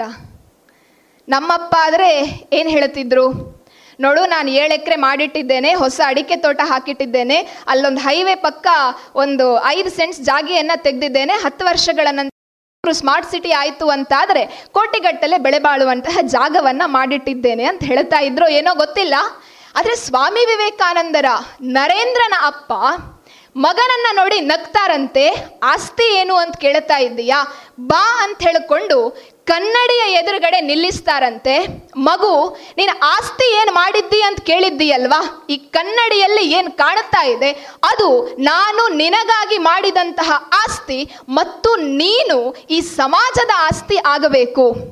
ಅಂದರೆ ಒಬ್ಬ ಮಗುವನ್ನ ನೀವು ಪ್ಯಾಂಪರ್ ಮಾಡಿಕೊಂಡು, ಆ ಮಗುವಿಗೆ ಕೋಟಿಗಟ್ಟಲೆ ಹಣವನ್ನ ಕೊಟ್ಟು, ಆ ಮಗು ಮೋಜು ಮಸ್ತಿಗಳಲ್ಲಿ ದೇಶದ ಹೆಸರನ್ನ ಹಾಳು ಮಾಡುವುದರ ಬದಲು ಆ ವ್ಯಕ್ತಿಗೊಂದು ಆದರ್ಶವನ್ನ ಕೊಟ್ಟರೆ, ಆ ಸಾಮಾನ್ಯವಾಗಿದ್ದಂತಹ ವ್ಯಕ್ತಿಯನ್ನ ಶಕ್ತಿಯನ್ನಾಗಿ ರೂಪುಗೊಳಿಸಿ ಭಾರತವನ್ನ ಕಟ್ಟುವಂತಹ ಒಬ್ಬ ಶಕ್ತಿಯನ್ನಾಗಿ ಮಾಡಲಿಕ್ಕೆ ಸಾಧ್ಯ ಇದೆ ಅಂತಾದರೆ, ಮಗು, ನೀನು ದಾರಿ ತಪ್ಪಿದಂತಹ ಯುವಕರನ್ನ ಸರಿ ದಾರಿಗೆ ತರುವಂತಹ ಆಸ್ತಿ, ಆ ಆಸ್ತಿಯನ್ನ ನಾನು ಮಾಡಿಟ್ಟಿದ್ದೇನೆ, ಆ ಆಸ್ತಿಯನ್ನ ಯಾವ ರೀತಿಯಲ್ಲಿ ಉಪಯೋಗಿಸಿಕೊಳ್ತಿ ಕರಗಿಸಿಕೊಳ್ತಿ ಅನ್ನುವಂತಹದ್ದು ನಿನಗೆ ಬಿಟ್ಟಂತಹ ವಿಚಾರ ಅಂತ ಒಬ್ಬ ಅಪ್ಪ ಹೇಳುತ್ತಾರೆ.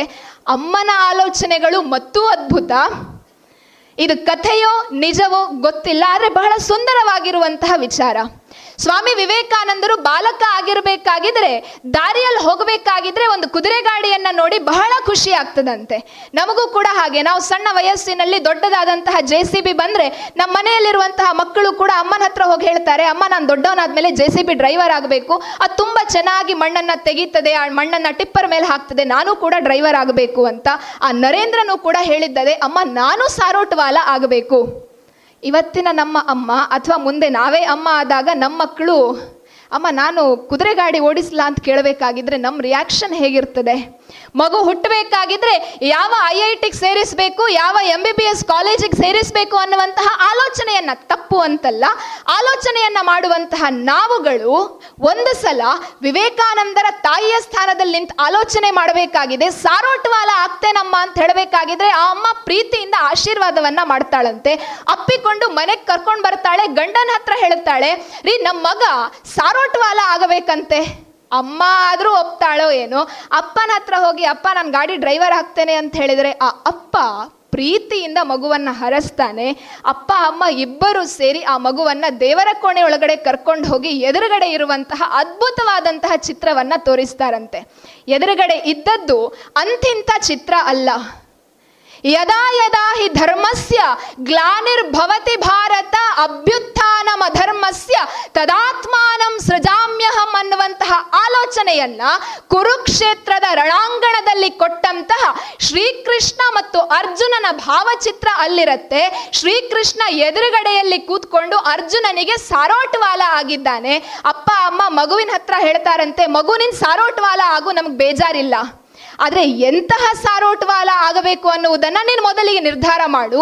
ಕಲ್ಕತ್ತಾದ ಒಂದು ಬೀದಿಯಿಂದ ಇನ್ನೊಂದು ಬೀದಿಗೆ ಜನರನ್ನ ಸಾಗಿಸುವಂತಹ ಸಾರೋಟ್ವಾಲ ಯಾರು ಬೇಕಿದ್ರೂ ಆಗ್ತಾರೆ, ಆದರೆ ನೀನು ಯಾವ ರೀತಿಯ ಸಾರೋಟ್ವಾಲ ಆಗಬೇಕು ಅಂತ ಹೇಳಿದರೆ, ಎದುರುಗಡೆ ಅಧರ್ಮಿಗಳು ತನ್ನವರೇ ಆಗಿದ್ದರೂ ಕೂಡ ಒಂದು ಕ್ಷಣ ಅರ್ಜುನ ಎದುರುಗಡೆ ಇರುವಂತಹ ನನ್ನವರನ್ನ ನಾನು ಯಾವ ಕಾರಣಕ್ಕೂ ಕೂಡ ಹಿಂಸಿಸ್ಲಿಕ್ಕೆ, ಕೊಲ್ಲಿಕ್ಕೆ ಸಿದ್ಧ ಇಲ್ಲ ಅಂತ ಹೇಳುವಂತಹ ಆ ಸಂದರ್ಭದಲ್ಲಿ ಕೈಯಿಂದ ಗಾಂಡೀವ ಕೆಳಗಡೆ ಬೀಳ್ತಾ ಇದೆ ಅಂತ ಹೇಳಿ ಅರ್ಜುನ ಹೇಳಬೇಕಾಗಿದ್ರೆ ಶ್ರೀಕೃಷ್ಣ ಹೇಳುವಂತಹದ್ದು ಒಂದೇ ಒಂದು ಮಾತಿದೆಯಲ್ವಾ, ನೀನು ದೇಶಕ್ಕಾಗಿ, ನಿನ್ನ ಸಮಾಜಕ್ಕಾಗಿ, ನಿನ್ನ ಧರ್ಮದ ರಕ್ಷಣೆಗಾಗಿ ಎದುರುಗಡೆ ಯಾರೇ ಇದ್ರೂ ಕೂಡ ತೊಂದರೆ ಇಲ್ಲ, ಧರ್ಮವೇ ಶ್ರೇಷ್ಠ, ಆ ಧರ್ಮದ ರಕ್ಷಣೆಯನ್ನೇ ಮಾಡಬೇಕು ಅನ್ನುವಂತಹ ಆಲೋಚನೆಯನ್ನ ಯಾವ ಕೆಚ್ಚಿನಿಂದ ಶ್ರೀಕೃಷ್ಣ ಪರಮಾತ್ಮ ಸಾರೋಟುವಾಲನಾಗಿ, ಕುದುರೆ ಗಾಡಿಯ ಚಾಲಕನಾಗಿ ಕೊಟ್ಟಿದ್ದಾನೆ, ಅದೇ ರೀತಿಯ ಆಲೋಚನೆಯನ್ನ ಕೊಡುವಂತಹ ಶ್ರೀಕೃಷ್ಣ ಪರಮಾತ್ಮನಂತಹ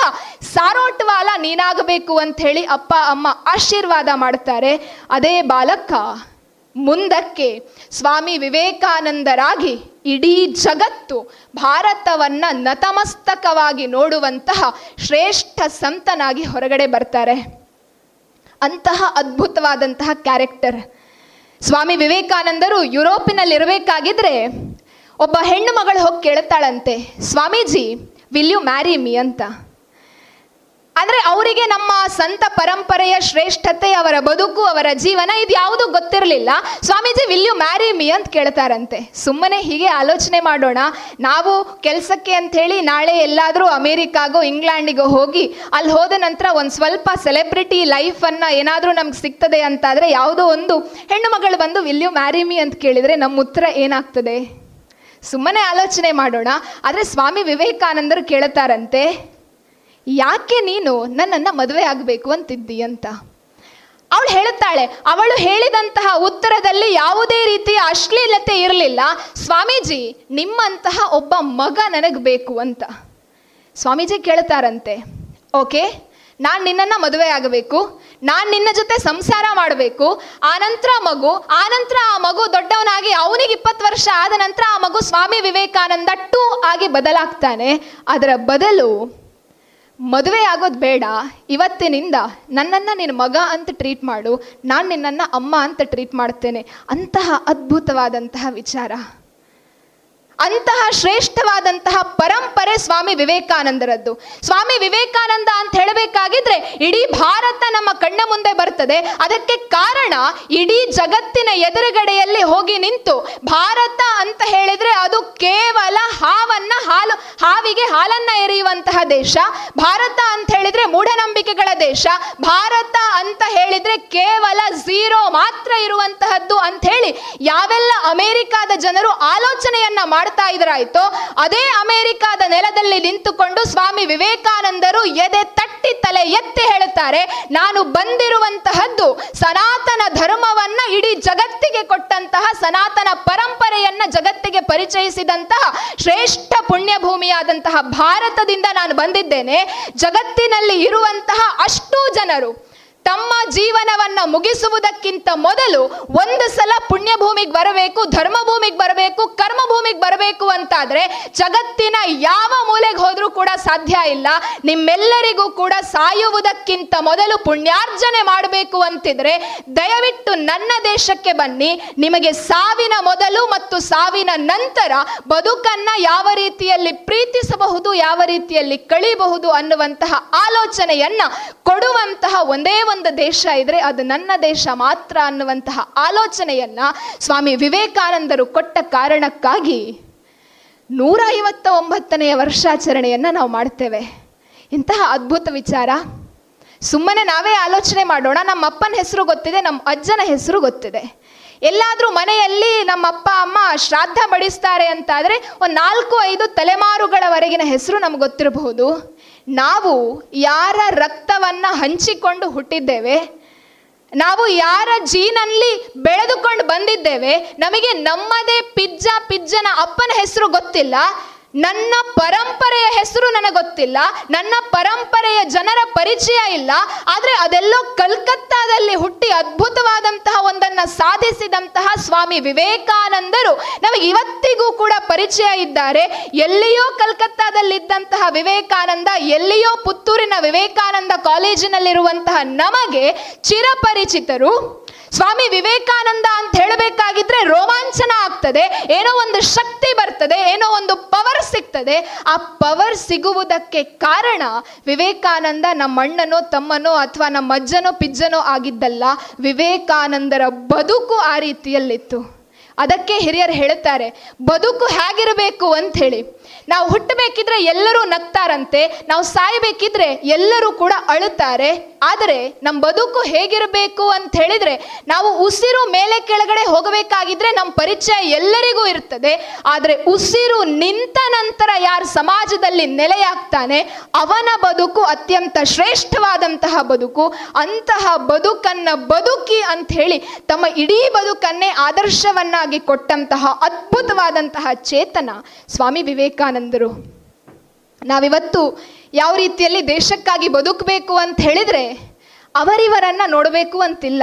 ಒಂದು ಸಲ ಸ್ವಾಮಿ ವಿವೇಕಾನಂದರನ್ನ ಓದಬೇಕು, ಸ್ವಾಮಿ ವಿವೇಕಾನಂದರನ್ನ ಅರ್ಥ ಮಾಡ್ಕೊಳ್ಬೇಕು.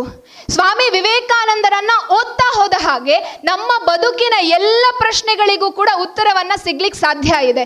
ಒಬ್ಬ ವಿದ್ಯಾರ್ಥಿಯಾಗಿ ನಾನು ಬೆಟರ್ ಸ್ಟೂಡೆಂಟ್ ಯಾವ ರೀತಿಯಲ್ಲಿ ಆಗಬೇಕು ಅನ್ನುವಂತಹ ಆಲೋಚನೆ ಬಂತ, ಸ್ವಾಮಿ ವಿವೇಕಾನಂದರ ವಿದ್ಯಾರ್ಥಿ ಜೀವನವನ್ನ ಓದಿ.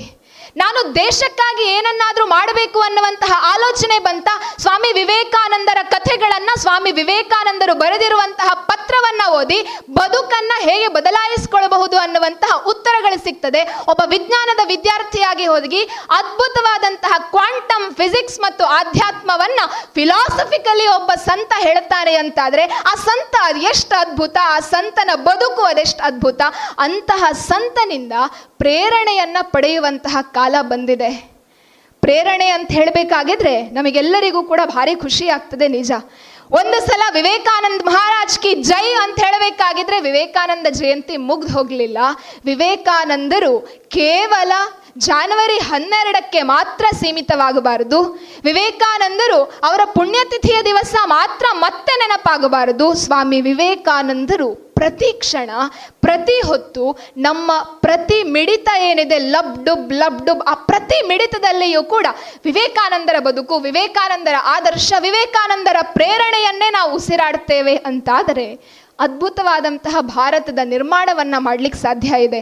ಆ ಸ್ವಾಮಿ ವಿವೇಕಾನಂದರು ಪ್ರೇರಣೆಯನ್ನು ಯಾರಿಗೆಲ್ಲ ಕೊಟ್ಟರು ಅಂಥೇಳಿ ಒಂದ್ಸಲ ನಾವು ನೋಡ್ತೇವೆ ಅಂತಾದರೆ ಅದು ಇನ್ನಷ್ಟು ಅದ್ಭುತ. ಭಾರತದ ಜನರು ಅಕ್ಷರಶಃ ಸ್ವಾತಂತ್ರ್ಯ ಹೋರಾಟದಿಂದ ವಿಮುಖರಾಗಿರಬೇಕಾಗಿದ್ದರೆ, ಭಾರತದ ಪ್ರಥಮ ಸ್ವಾತಂತ್ರ್ಯ ಸಂಗ್ರಾಮ ಅಂತ ನಾವೇನು ಕರೀತೇವೆ, ಆ ಪ್ರಥಮ ಸ್ವಾತಂತ್ರ್ಯ ಸಂಗ್ರಾಮದ ನಂತರ ಇನ್ನೂ ನಮ್ಮಿಂದ ಏನೂ ಮಾಡ್ಲಿಕ್ಕೆ ಸಾಧ್ಯ ಇಲ್ಲ, ಬ್ರಿಟಿಷರನ್ನ ಈ ದೇಶದಿಂದ ಓಡಿಸ್ಲಿಕ್ಕಂತೂ ಸಾಧ್ಯವೇ ಇಲ್ಲ ಅಂತ ಹೇಳಿ ಅಕ್ಷರಶಃ ಭಾರತ ಮಲಗಿತ್ತು. ಆದರೆ ಮಲಗಿದ್ದಂತಹ ಭಾರತವನ್ನ ಬಡಿದೆಬ್ಬಿಸಿ ಪ್ರತಿಯೊಬ್ಬ ಯುವಕನಿಗೂ ಕೂಡ ಆದರ್ಶವಾದಂತಹ ಮೇರಾ ಭಾರತ್ ಮಹಾನ್ ಅನ್ನುವಂತಹ ಘೋಷಣೆಯ ನೇತಾರ ಬಾಲಗಂಗಾಧರ ತಿಲಕ್ ಅವರಿಗೆ ಒಂದು ಪ್ರೇರಣೆಯನ್ನ ಕೊಟ್ಟದ್ದು ಸ್ವಾಮಿ ವಿವೇಕಾನಂದರು. ಇವತ್ತಿಗೂ ಕೂಡ ನನ್ನ ಪ್ರೀತಿಯ ಭಾರತ ಅನ್ನುವಂತಹ ಅರವಿಂದ ಘೋಷರ ಪುಸ್ತಕವನ್ನ ಓದ್ತೇವೆ ಅಂತಾದ್ರೆ, ಮಹರ್ಷಿ ಅರವಿಂದರ ಪ್ರೀತಿಯ ಭಾರತದ ಚಿತ್ರಣಗಳನ್ನ ನಾವು ಕೇಳುತ್ತೇವೆ, ನೋಡ್ತೇವೆ ಅಂತಾದ್ರೆ, ಇಡೀ ಭಾರತವನ್ನ ಪ್ರೀತಿಸ್ಲಿಕ್ಕೆ ನಮಗ್ ಮತ್ಯಾವ ವಿಚಾರಗಳು ಕೂಡ ಬೇಡ. ಅಂತಹ ಮಹರ್ಷಿ ಅರವಿಂದರನ್ನ ಮಹರ್ಷಿಯನ್ನಾಗಿಸಿ ದೇಶವನ್ನ ಪ್ರೀತಿಸುವಂತೆ ಮಾಡಿದ್ದು ಅದೇ ಸ್ವಾಮಿ ವಿವೇಕಾನಂದರು. ರವೀಂದ್ರನಾಥ ಠಾಗೋರ್ ಅವರ ಬಳಿಯಲ್ಲಿ ಫ್ರೆಂಚ್ ವಿದ್ವಾಂಸ ಬಂದು ಹೇಳ್ತಾನಂತೆ, ಸರ್ ನಾನು ಇಡೀ ಭಾರತವನ್ನ ತಿರುಗಾಡಿದ್ದೇನೆ, ಗಂಗೆ ತುಂಗೆ ಕಾವೇರಿ ಕೃಷ್ಣೆಯರನ್ನ ನೋಡಿದ್ದೇನೆ, ಭಾರತದ ಒಡಿಸ್ಸಾ ಪುರಿ ಜಗನ್ನಾಥ ಟೆಂಪಲ್ಸ್ ಗಳನ್ನ ನೋಡಿದ್ದೇನೆ, ನನಗೆ ಆಶ್ಚರ್ಯ ಆಗ್ತಾ ಇದೆ, ನನಗೆ ಸಮಸ್ತ ಭಾರತವನ್ನ ಓದಬೇಕು ಅಂತ ಹೇಳಬೇಕಾಗಿದ್ರೆ ಠಾಗೋರ್ ಅವರೊಂದು ಮಾತನ್ನ ಹೇಳ್ತಾರಂತೆ, ನೀವು ಭಾರತವನ್ನ ತಿಳ್ಕೊಳ್ಬೇಕು, ಭಾರತವನ್ನ ಅರ್ಥ ಮಾಡಿಕೊಳ್ಬೇಕು ಅಂತಾದ್ರೆ ನೀವು ಭಾರತವನ್ನ ಸುತ್ತಬೇಕು ಅಂತಿಲ್ಲ, ಕನ್ಯಾಕುಮಾರಿ ಟು ಕಾಶ್ಮೀರ್ ಬರಬೇಕು ಅಂತಿಲ್ಲ, ಕಚ್ಚಿನಿಂದ ಕಾಮರೂಪದವರೆಗೆ ಹೋಗಬೇಕು ಅಂತಿಲ್ಲ. ದಯವಿಟ್ಟು ಸ್ವಾಮಿ ವಿವೇಕಾನಂದರ ಜೀವನ ಚರಿತ್ರೆಯನ್ನ ಓದಿ, ಭಾರತ ನಿಮಗೆ ಅರ್ಥ ಆಗ್ತದೆ ಅಂತ.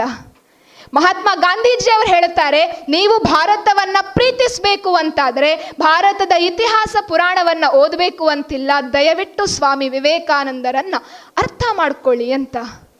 ಒಂದು ವೇಳೆ ನಾವು ಸ್ವಾಮಿ ವಿವೇಕಾನಂದರನ್ನ ಪ್ರೀತಿಸ್ತೇವೆ ಅಂತಾದರೆ, ಅದಾಗಲೇ ವಿವೇಕಾನಂದರ ಗೀತೆಯನ್ನ ಹಾಡಿದ್ರು, ನ ಅನ್ಯ ಚಿಂತನಂ ಏವ, ನಮಗೆ ಬೇರೆ ಯಾವ ಆಲೋಚನೆಗಳು ಕೂಡ ಬರೋದಿಲ್ಲ. ಸ್ವಾಮಿ ವಿವೇಕಾನಂದ ಅಂತ ಹೇಳಬೇಕಾಗಿದ್ರೆ ಬರುವಂತಹದ್ದು ಒಂದೇ, ಅದು ಒಂದೇ ಭಾರತ ಮಾತರಂ, ಮತ್ಯಾವ ಚಿಂತನೆಗಳು ಕೂಡ ಬರ್ಲಿಕ್ಕೆ ಸಾಧ್ಯ ಇಲ್ಲ. ಅದೇ ಸ್ವಾಮಿ ವಿವೇಕಾನಂದರ ಒಂದೇ ಭಾರತ ಮಾತರಂನಿಂದಲಾಗಿ ಬರೀ 20-25 ವರ್ಷ ವಯಸ್ಸಿಗೆ ನಮ್ಮ ಸುಂದರ ನಾಳೆಗಳಿಗಾಗಿ ತಮ್ಮ ಬದುಕನ್ನ ಇವತ್ತಿಗೂ ಕೂಡ ನಮ್ಮ ದೇಶದ ಸೈನಿಕರು ಕಳ್ಕೊಳ್ತಾ ಇದ್ದಾರೆ. ಅದೇ ಸ್ವಾಮಿ ವಿವೇಕಾನಂದರ ಪ್ರೇರಣೆಯಿಂದ ಅಮ್ಮ ನಾನು ಬರ್ತ್ಡೇಗೆ ಬರ್ತೇನೆ ಅಂತ ಹೇಳಿ ಕರೆಯನ್ನ ಮಾಡಿದಂತಹ ಕಪಿಲ್ ಕುಂಡು ಮನೆಗೆ ವಾಪಸ್ಸಾದದ್ದು ಶವವಾಗಿ.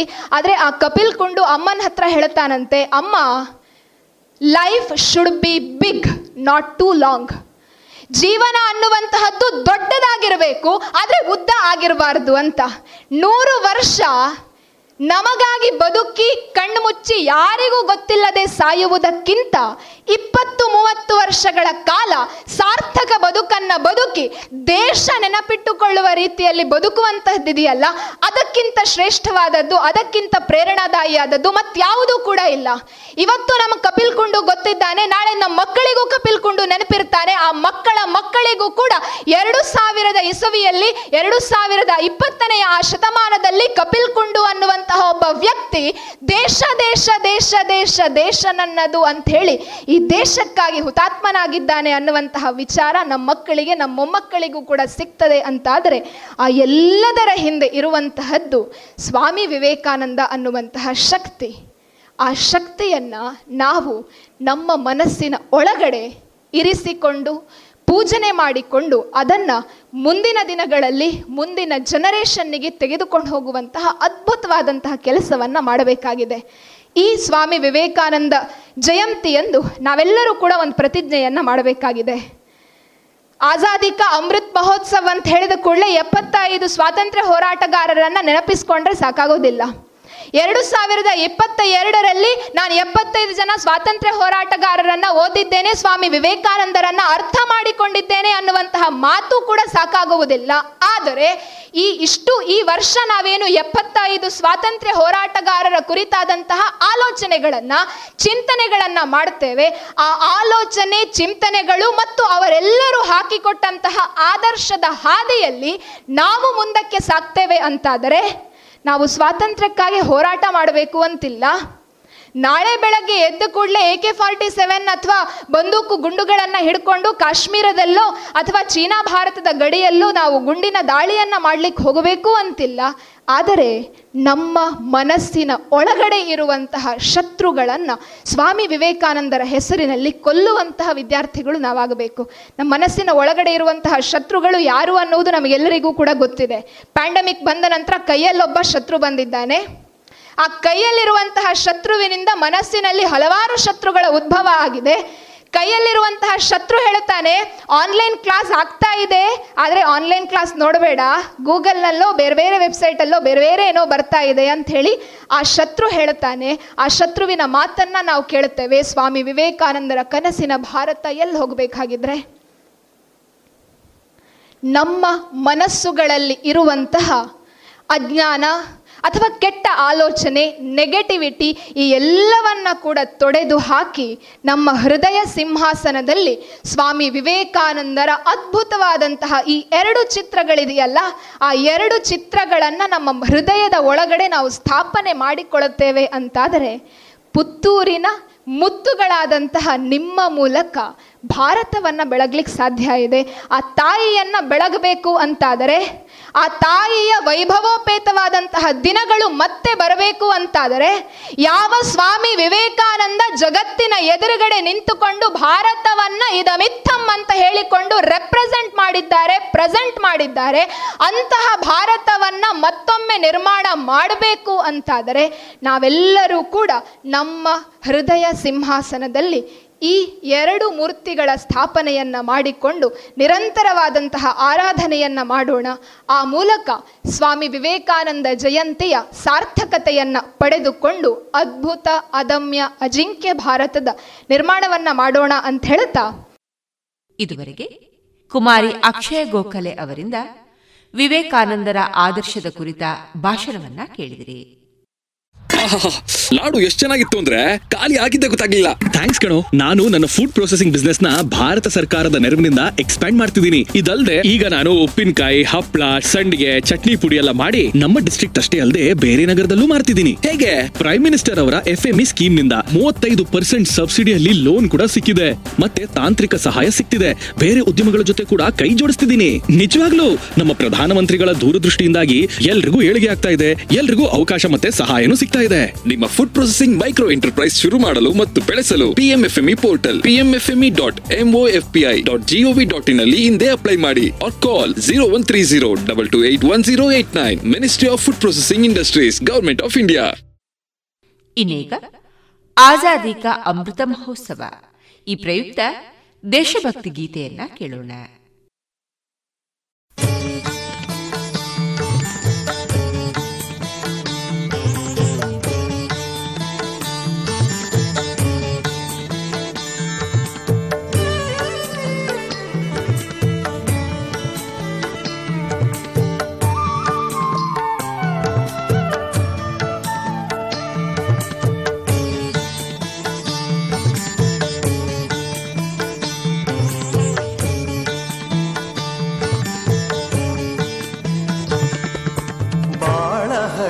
ಜ್ಯೋತಿ ನಗಲಿ ಎರೆವ ಸೇವೆ ತೈಲವಾ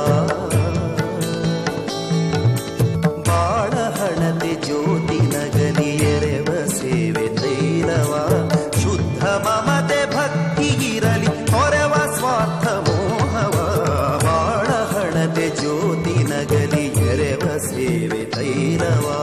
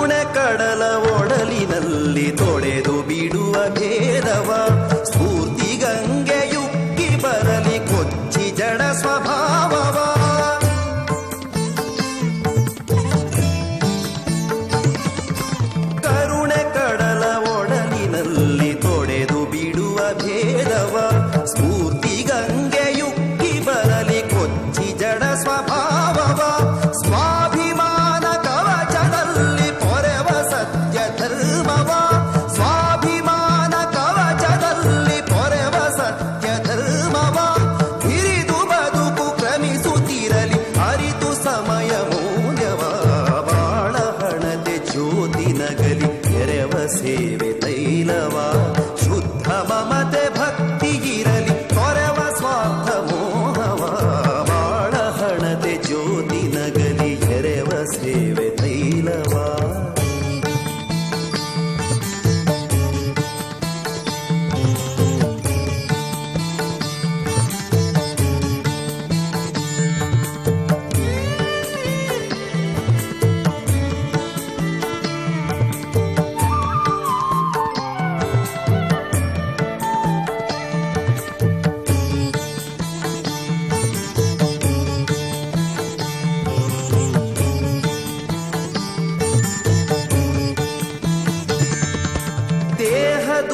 ಸ್ಥಿರವದಲ್ಲ ಅಮರ ನಮ್ಮ ಕಾಯಕ ಒಂದು ಗೂಡಿ ನಡೆವೆ ಬೆಲ್ಲ ದಾಟಿ ಸಕಲ ಕಂಟಕ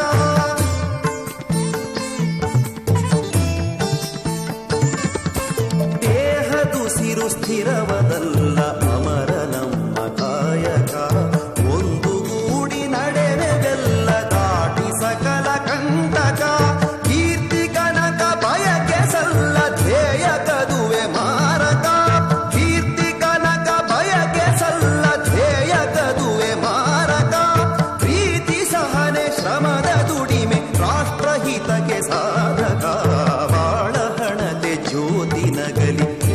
ಸೇವೆ ತೈಲವ ಶುದ್ಧ ಮಮತೆ ಭಕ್ತಿಗಿರಲಿ ತೊರೆವ ಸ್ವಾರ್ಥ ಮೋಹವ ಬಾಳ ಹಣತೆ ಜ್ಯೋತಿ ನಗಲಿ ಎರೆವ ಸೇವೆ ತೈಲವ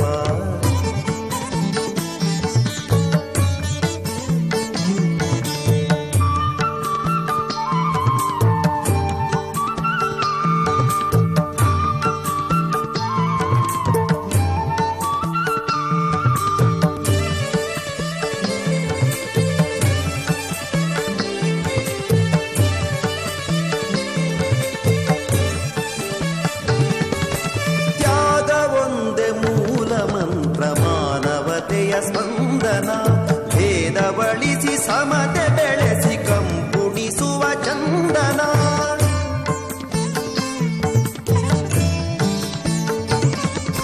ತ್ಯಾಗವೊಂದೇ ಮೂಲ ಮಂತ್ರ ಮಾನವತೆಯ ಸ್ಪಂದನ ವೇದವಳಿಸಿ ಸಮತೆ ಬೆಳೆಸಿ ಕಂಪುಣಿಸುವ ಚಂದನ ಸೇವೆಯ ಮಗೆ ರಾಷ್ಟ್ರ ಕಾರ್ಯ ಋಣವ ಕಳೆಯೇ ಕಾರಣ ಸೇವೆ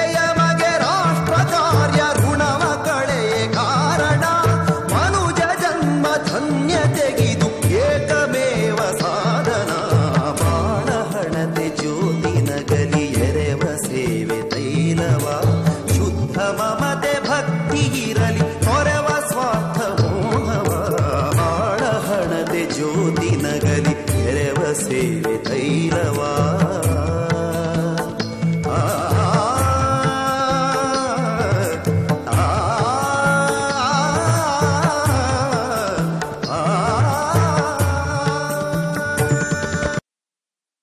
ಇದುವರೆಗೆ ಆಜಾದಿ ಕಾ ಅಮೃತ ಮಹೋತ್ಸವ ಈ ಪ್ರಯುಕ್ತ ದೇಶಭಕ್ತಿ ಗೀತೆಯನ್ನ ಕೇಳಿದ್ರಿ.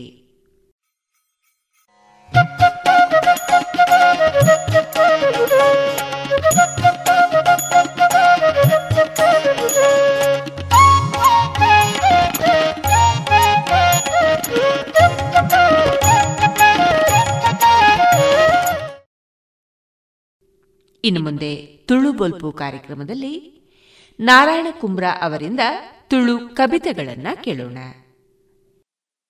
ಮಾತೆರೆಗಳ ಸೊಲ್ಮೇಲು ಕವಿತೆದ ತರೆಬರವು ಸಂತೆಗೆ ಪೋಡು. ಸೋಮವಾರ ಸಂತೆಗೆ ಪುತ್ತೂರ್ದ ಪೇಂಟೆಗೆ ಕಾಸುಲ ಉಪ್ಪುಡು ಚೀಲಾನು ಪತ್ತುಡು ಕೋಸಪ್ಪ ಕಾಸು ಕನಲಾ ಓ ಚೆನ್ನಪ್ಪ ಚೀಲ ಕನಲಾ.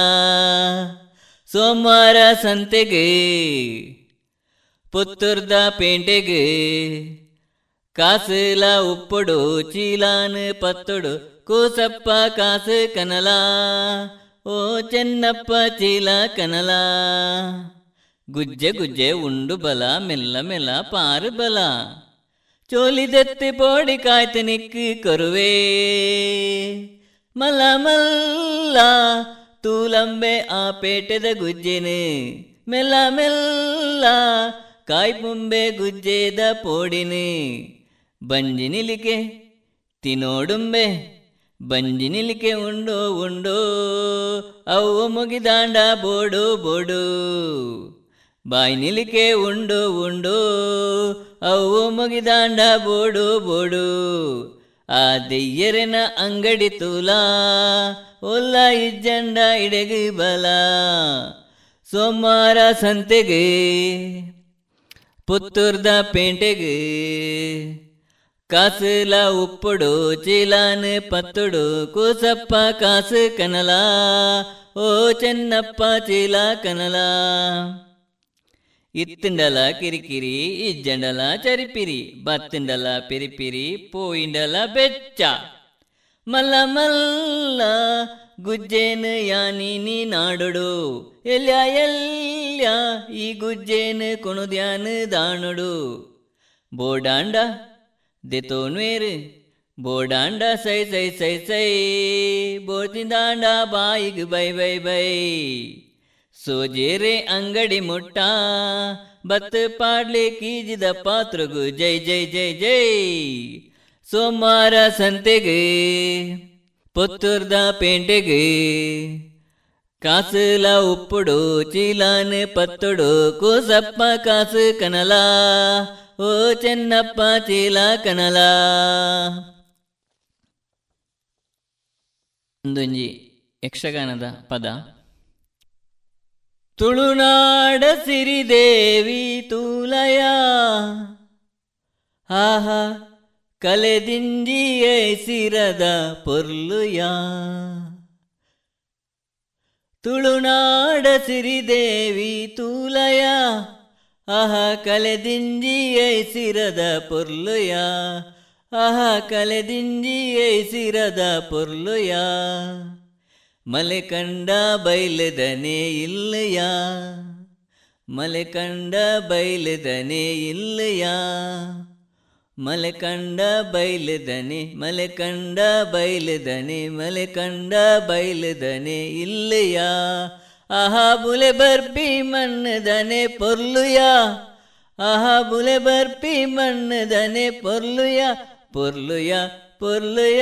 ತುಳುನಾಡ ಸಿರಿದೇವಿ ತೂಲಯ ಆಹ ಕಲೆದಿಂಜಿಯ ಸಿರದ ಪೊರ್ಲುಯ. ಆಹ ಕಲೆದಿಂಜಿಯ ಸಿರದ ಪೊರ್ಲುಯ. ಕಲಿನಾಗ ಬೆಮ್ಮೆರೆನ ಬೂಡುಯ ಕಲಿನಾಗ ಬೆಮ್ಮೆರೆನ ಕಲಿನಾಗ ಬೆಮ್ಮೆರೆನ ಕಲಿನಾಗ ಬೆಮ್ಮೆರೆನ ಬೂಡುಯ. ಕಲಿನಾಗ ಬೆಮ್ಮೆರೆನ ಬೂಡುಯ. ಆ ಬಿಲೆ ಇತ್ತಿದೇವೆರೆನ ಮಾಡಯ ಆ ಬಿಲೆ ಇತ್ತಿದೇವೆರೆನ ಮಾಡಯ ಮಾಡಯ ಮಾಡಯ. ತುಳುನಾಡ ಸಿರಿದೇವಿ ತೂಲಯ ಆಹ ಕಲೆದಿಂಜಿಯ ಸಿರದ ಪೊರ್ಲುಯ. ಆಹ ಕಲೆದಿಂಜಿಯ ಸಿರದ ಪೊರ್ಲುಯ. ಬಲದೈವ ದೇವಿರುಲ ಬೋಡುಯ ಬಲದೈವ ದೇವಿರುಲ ಬಲದೈವ ದೇವಿರುಲ ಬೋಡುಯ. ಬಲದೈವ ದೇವಿರುಲ ಬೋಡುಯ. ಆ ಪಿಲಿಯೇರಿ ಚಂಡಿಕೆನು ತೂಲಯ ಆ ಪಿಲಿಯೇರಿ ಚಂಡಿಕೆನು ತೂಲಯ. ಆ ಪಿಲಿಯೇರಿ ಚಂಡಿಕೆನು ಪಿಲಿಯೇರಿ ಚಂಡಿಕೆನು ತೂಲಯ ತೂಲಯ. ತುಳುನಾಡ ಸಿರಿದೇವಿ ತೂಲಯ ಆಹ ಕಲೆದಿಂಜಿಯ ಸಿರದ ಪೊರ್ಲುಯ. ಆಹ ಕಲೆದಿಂಜಿಯ ಸಿರದ ಪೊರ್ಲುಯ. ಎಲಿ ತುಂಬಿ ದೇವಿರೆನು ನಂಬುಯ ಎಲಿ ತುಂಬಿ ದೇವಿರೆನು ಎಲಿ ತುಂಬಿ ದೇವಿರೆನು ಎಲಿ ತುಂಬಿ ದೇವಿರೆನು ನಂಬುಯ.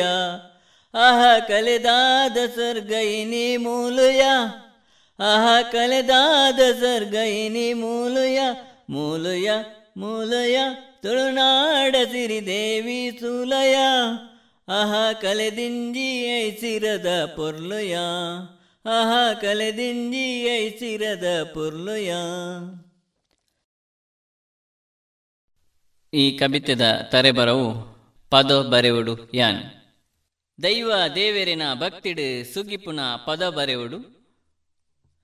ದೈವ ದೇವೆರೆನು ಭಕ್ತಿಡು ಸುಗಿಪುನ ಪದ ಬರೆವುಡು. ಲೋಕಗು ಬೊಲ್ಪು ಕೊರ್ಪುನ ಸೂರ್ಯ ಚಂದ್ರರೆನು ಸುಗಿತಿದು ಪದ ಬರೆವುಡು ಯಾನ್ ಪದ ಬರೆವುಡು. ಇತ್ತೆಲ ಕತ್ತಲೆ ಸಾದಿಡು ಜೀವನ ದೆಪ್ಪುನ ಜನಕ್ಲೆಗು ಬೊಲ್ಪು ತೋಜಾವುನ ಪದ ಬರೆವುಡು. ಇತ್ತೆಲ ಕತ್ತಲೆ ಸಾದಿಡು ಜೀವನ ದೆಪ್ಪುನ ಜನಕ್ಲೆಗು ಬೊಲ್ಪು ತೋಜಾವುನ ಪದ ಬರೆಯುಡು. ಬೆನ್ನಿದ ಬೇಲೆ ಮಲ್ಪುನಕ್ಲೆಗೆ ಮನಸ್ಸು ಉಲ್ಲಾಸದಿಂಜಿನ ಪದ ಬರೆಯುಡು. ಬೆನ್ನಿದ ಬೇಲೆ ಮಲ್ಪುನಕ್ಲೆಗೆ ಮನಸ್ಸು ಉಲ್ಲಾಸದಿಂಜಿನ ಪದ ಬರೆಯುಡು. ಅಜ್ಞಾನ ಮೌಢ್ಯಲೆನು ದೂರ ಮಲ್ಪುಣಂಚಿನ ಪದ ಬರೆಯುಡು. ಅಜ್ಞಾನ ಮೌಢ್ಯಲೆನು ದೂರ ಮಲ್ಪುಣಂಚಿನ ಪದ ಬರೆಯುಡು. ಸುಜ್ಞಾನ ಮೂಲ ನಂಬಿಕೆನು ಒರಿಪವುನಂಚಿನ ಪದ ಬರೆಯುಡು ಯಾನ್ ಸುಜ್ಞಾನ ಮೂಲ ನಂಬಿಕೆಯನ್ನು ಒರಿಪಿನಂಚಿನ ಪದ ಬರೆಯುಡು ಯಾನ್. ಕಪಟ ಮೋಸ ಮಲ್ಪಿನಕ್ಲೆಗೆ ಉತ್ತರವಾದ ಪದ ಬರೆಯುಡು. ಕಪಟ ಮೋಸ ಮಲ್ಪಿನಕ್ಲೆಗೆ ಉತ್ತರವಾದ ಪದ ಬರೆಯುಡು. ಅನ್ಯಾಯ ಅನಾಚಾರಗೆ ತಡೆಬೇಲಿಯಾದ ಪದ ಬರೆಯುಡು. ಅನ್ಯಾಯ ಅನಾಚಾರಗೆ ತಡೆಬೇಲಿಯಾದ ಪದ ಬರೆಯುಡು. ದೇಶನು ಕಾಪುನ ನಮ್ ಸೈನಿಕರಿಗೆ ಸಲಾಮ್ ಕೊರ್ಪಿನ ಪದ ಬರೆಯುಡು. ದೇಶನು ಕಾಪುನ ಸೈನಿಕರಿಗೆ ಸಲಾಮ್ ಕೊರ್ಪಿನ ಪದ ಬರೆಯುಡು. ತುಳುನಾಡ ಮಣ್ಣು ಪುಗರ್ತಿಡಿ ಮೆರಪಿನಂಚಿನ ಪದ ಬರೆಯುಡು ಯಾನ್ ತುಳುನಾಡ ಮಣ್ಣು ಪುಗರ್ತಿಡಿ ಮೆರಪಿನಂಚಿನ ಪದ ಬರೆಯುಡು ಯಾನ್. ಆಚಾರ ವಿಚಾರಲೆನು ತೆರಿಪವುನ ಪದ ಬರೆಯುಡು ಯಾನ್ ಆಚಾರ ವಿಚಾರಲೆನು ತೆರಿಪವುನ ಪದ ಬರೆಯುಡು. ತುಳು ಸಂಸ್ಕೃತಿ ಕಲೆನು ಬುಲೆಪವನಂಚಿನ ಪದ ಬರೆಯುಡು ಯಾನ್ ತುಳು ಸಂಸ್ಕೃತಿ ಕಲೆನು ಬುಲೆಪಾವಣಂಚಿನ ಪದ ಬರೆಯುಡು ಯಾನ್. ಕವಿತೆದ ತರೆಬರವು ಹಲ್ಲಿದ ಬದುಕಿಡು ಸಾರ ಸೊತ್ತುಡು. ಪುಟ್ಟು ಬಲತಿನ ಮನ್ನದ ಪೊಲಬು ತೆರೆದು ಬದುಕುನ ತುಳುನಾಡದ ಜನ. ಪುಟ್ಟು ಬಲತಿನ ಮನ್ನದ ಪೊಲಬು ತೆರೆದು ಬದುಕುನ ತುಳುನಾಡದ ಜನ. ಪುಲ್ಯ ಕಾಂಡಿನಿ ದೇವೆರೆ ಸುಗಿಪು ಮಲ್ತದು ಕಜ್ಜ ಸುರು ಮಲ್ಪಿನ ಜಾಯಮಾನ. ಪುಲ್ಯ ಕಾಂಡಿನಿ ದೇವೆರೆ ಸುಗಿಪು ಮಲ್ತದು ಕಜ್ಜ ಸುರುಮಲ್ಪಿನ ಜಾಯಮಾನ. ಒಂಜಿಗೇನ ಬಂಜಿ ದಿಂಜಾವರೆ ಕಾಂಡೆರ್ದು ಬಯ್ಯ ಮುಟ್ಟದ ಕಜ್ಜ. ಒಂಜಿಗೇನ ಬಂಜಿ ದಿಂಜಾವರೆ ಕಾಂಡೆರ್ದು ಬಯ್ಯ ಮುಟ್ಟದ ಕಜ್ಜೋ. ಇಜ್ಜಿಂದಾಂಡ ಇಲ್ಲಲು ತಿನೆರೆದಂತೆ ಉಪವಾಸ ಬೂರುನ ಭಾಗ್ಯ. ಇಜ್ಜಿಂದಾಂಡ ಇಲ್ಲಲು ತಿನೆರೆದಂತೆ ಉಪವಾಸ ಬೂರುನ ಭಾಗ್ಯ. ಇತ್ತಂಡು ಆನಿ ಸ್ವಂತ ಬಿತ್ತಲ್ಡು ಕಂಡೋ ತೋಟ. ಇತ್ತಂಡು ಆನಿ ಸ್ವಂತ ಬಿತ್ತಲ್ಡು ಕಂಡ ತೋಟ. ಅವೆಟ್ಟು ಬೆಂದದು ಸೊಂದದು ಬಲಪುನ ತುಳುವೆರೆ ಕೂಟ. ಅವೆಟ್ಟು ಬೆಂದದು ಸೊಂದದು ಬಲಪುನ ತುಳುವೆರೆ ಕೂಟ. ಹಿರಿಯಾಯಿ ಪಿದಡಂಡ ಯಾವು ಒಟ್ಟುಗೆ ಕಂಜಿ ಕೈಕಂಜಿ. ಹಿರಿಯಾಯಿ ಪಿದಡಂಡ ಯಾವು ಒಟ್ಟುಗೆ ಕಂಜಿ ಕೈಕಂಜಿ. ಬೈಲಿಡು ಕಟ್ಟದು ಬುಡುಂಡ ದಿಂಜಾವು ಅವಿನನೇ ಬಂಜಿ. ಬಯಲಿಡು ಕಟ್ಟದು ಬುಡುಂಡ ದಿಂಜಾವು ಅವಿನನೇ ಬಂಜಿ. ಇತ್ತೆ ಕ್ರಿಸಿಟ್ಟು ಬೆನ್ನಿಡು ಏರೆಗುಂಡು ಪಿರ್ತಿ. ಇತ್ತೆ ಕ್ರಿಸಿಟ್ಟು ಬೆನ್ನಿಡು ಏರೆಗುಂಡು ಪಿರ್ತಿ. ಪೇಂಟೆದ ಬೆಚ್ಚ ಗಾಳಿಗೆ ಬದುಕುನವೇ ಒಂಜಿ ರೀತಿ. ಪೇಂಟೆದ ಬೆಚ್ಚ ಗಾಳಿಗೆ ಬದುಕುನವೇ ಒಂಜಿ ರೀತಿ. ಕಂಡದ ಬೆನ್ನಿಡಿಜ್ಜಿ ಇನಿ ಕೂಡು ಕುಟುಂಬ. ಕಂಡದ ಬೆನ್ನಿಡಿಜ್ಜಿ ಇನಿ ಕೂಡು ಕುಟುಂಬ. ಬಂಗ ಬತ್ತದು ಬೆನ್ನೆರೆಗ ಪುಜಿ ಪಂಪಿ ಪಾತೆರದ ಮರ್ಮ. ಬಂಗ ಬತ್ತದು ಬೆನ್ನೆರೆಗ ಪುಜಿ ಪಾತೆರದ ಮರ್ಮ. ಪೇಂಟೆಡು ತಿಕ್ಕೊಂಡು ಮಾತಾ ಸೊತ್ತುಲು ತಿನ್ಯರೆ. ಪೇಂಟೆಡು ತಿಕ್ಕೊಂಡು ಮಾತಾ ಸೊತ್ತುಲು ತಿನ್ಯರೆ. ಅವೆನು ತಿಂದದು ಜನಕ್ಕಲು ಅರ್ಧ ಆಯುಷ್ಯನೇ ಕಲೆವೆರೆ.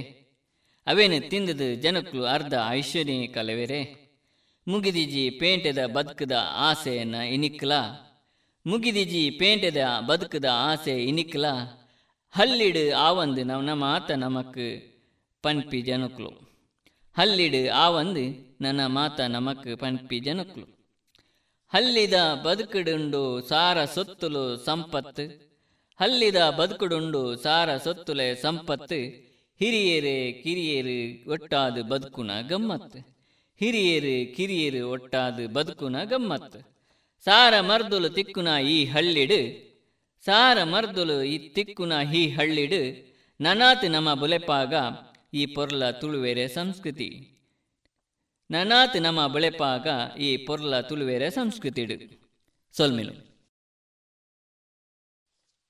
ಇದುವರೆಗೆ ತುಳು ಬೊಲ್ಪು ಕಾರ್ಯಕ್ರಮದಲ್ಲಿ ನಾರಾಯಣ ಕುಂಬ್ರಾ ಅವರಿಂದ ತುಳು ಕವಿತೆಗಳನ್ನ ಕೇಳಿದಿರಿ.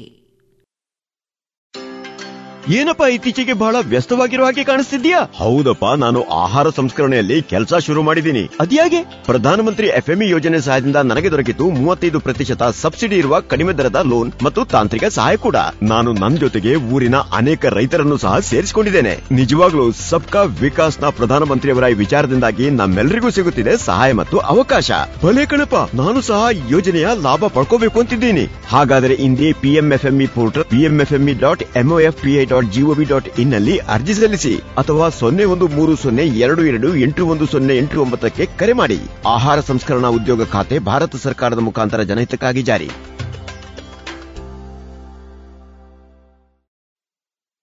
ಇನ್ನು ಮುಂದೆ ಮಧುರ ಗಾನದಲ್ಲಿ ಡಾಕ್ಟರ್ ವಿಷ್ಣುವರ್ಧನ್ ದ್ವಾರಕಿಶ್ ಮತ್ತು ರಾಧಿಕಾ ಅಭಿನಯದ ಕನ್ನಡ ಚಲನಚಿತ್ರ ಪ್ರಚಂಡ ಕುಳ್ಳ. ಈ ಚಿತ್ರದ ಗೀತೆಗಳನ್ನು ಇದೀಗ ಮಧುರ ಗಾನದಲ್ಲಿ ಕೇಳೋಣ. ಸಂಗೀತ ಜಿಕೆ ವೆಂಕಟೇಶ್, ಹಾಡು ಎಸ್ಪಿ ಬಾಲಸುಬ್ರಹ್ಮಣ್ಯಂ, ಎಸ್ ಜಾನಕಿ ಮತ್ತು ದ್ವಾರಕೀಶ್.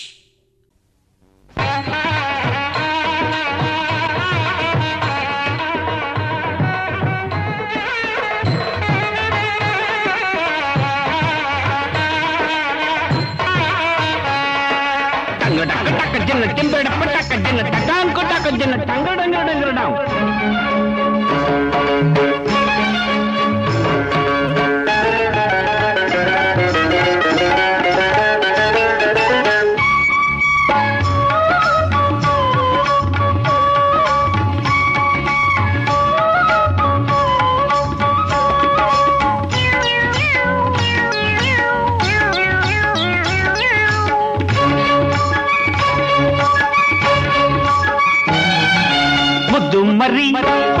ಮರಿ, ಜನ ಮರಿ, ಕತ್ತೆ ಮರಿ ಎಲ್ಲೋ ಇತ್ತು ಬಂದು ಸೇರಿತು, ಇಂದು ನನ್ನ ಆಸ್ತಿಯಾಯಿತು. ಬಯಸದೆ ಭಾಗ್ಯ ಬಂದಿತು. ಮುದ್ದು ಮರಿ, ಪುಟ್ಟ ಮರಿ, ಜನ ಮರಿ, ಕತ್ತೆ ಮರಿ ಮರಿ.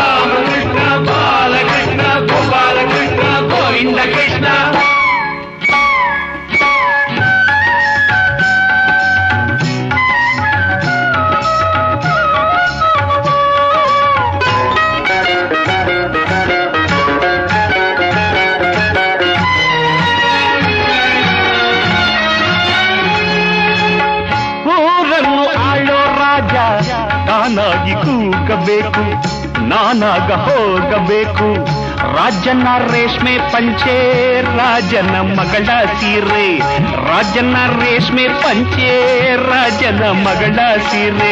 ಕೊಳ್ಳೆಯನ್ನು ತೆಗೆದು ಕೊಡುವೆ, ದುಗ್ಗಾಣಿ ಪಡೆದು ಬರುವೆ. ಕೊಳ್ಳೆಯನ್ನು ತೆಗೆದು ಕೊಡುವೆ, ದುಗ್ಗಾಣಿ ಪಡೆದು ಬರುವೆ. ಒಲೆ ಕುಳ್ಳ ಎನ್ನುವಂತೆ ಕೆಲಸ ಮಾಡುವೆ. ಅಯ್ಯೋ ಮುದ್ದು ಮರಿ, ಪುಟ್ಟ ಮರಿ, ಜಾಣ ಮರಿ, ಕತ್ತೆ ಮರಿ.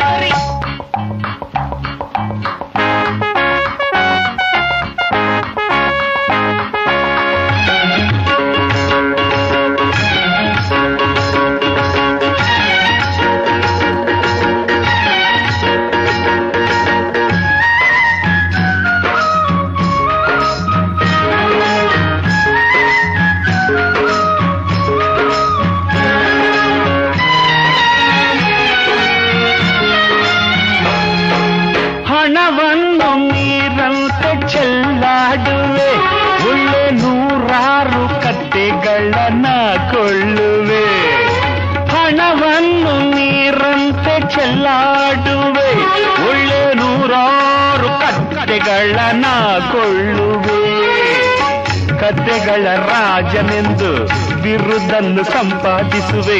ಹೊಸದಾದ ನದಿಯ ಕಟ್ಟಿ ಬಟ್ಟೆ ಒಗೆಯುವೆ. ಐ ಹೊಸದಾದ ನದಿಯ ಕಟ್ಟಿ ಬಟ್ಟೆ ಒಗೆಯುವೆ.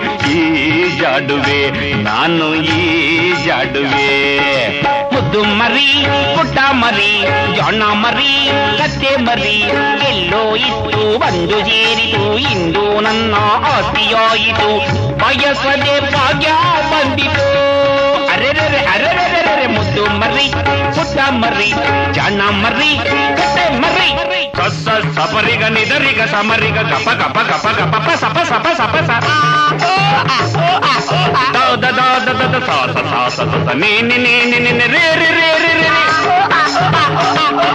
ಸನಿದ ಪ ಮಗರಿಸ ಸರಿಗ ಬದ ನಿದ ಸನಿದ ಪ ಮಗರಿಸ ಸನಿಪದ ಮಗರಿಸ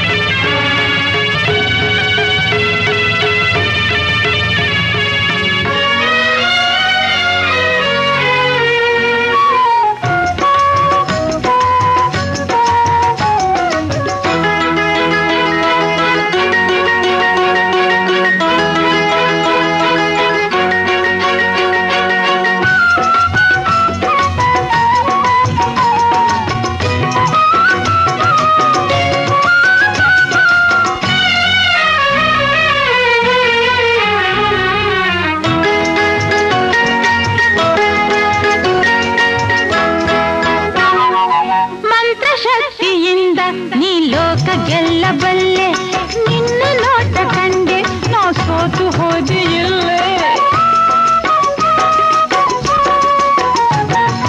ಮಂತ್ರಶಕ್ತಿಯಿಂದ ನೀ ಲೋಕ ಗೆಲ್ಲಬಲ್ಲೆ, ನಿನ್ನ ನೋಟ ಕಂಡೆ ನಾ ಸೋತು ಹೋದೆ ಇಲ್ಲೇ. ತಾಳಲಾರ ಹೇಳಲಾರ ನನ್ನ ಆಸೆಯ, ಏನು ಮಾಡು ನಿನ್ನ ನಾ ಬಿಟ್ಟು ಹೋಗಲಾರೆ. ಬಯಕೆ ತೀರೋ ತನಕ ಬೇರೇನು ಹೇಳಲಾರೆ, ಈ ರಾತ್ರಿ ನಮಗಾಗಿ, ಈ ಅಂದ ನಿನಗಾಗಿ. ಮೈಯೆಲ್ಲ ಜುಂಜುಮಂತು ಏನೋ ಏಕೋ, ತಲೆಯೆಲ್ಲ ದಿಂಬಿಂಬಂತು ಏಕೋ ಏನೋ.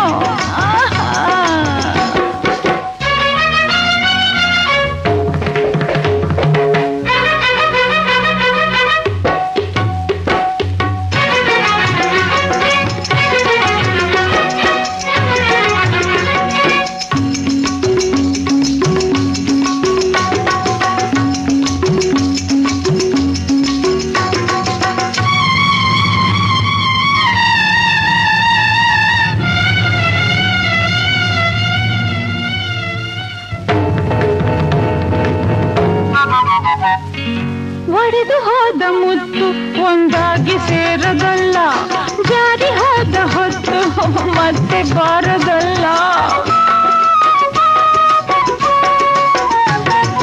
ಒಡೆದು ಹೋದ ಮುತ್ತು ಒಂದಾಗಿ ಸೇರದಲ್ಲ, ಜಾರಿ ಹೋದ ಹೊತ್ತು ಮತ್ತೆ ಬಾರದಲ್ಲ. ನೂರು ಮಾತು ಏಕೆ ಈಗ ಬೇಗ ಬಂದು ಸೇರು,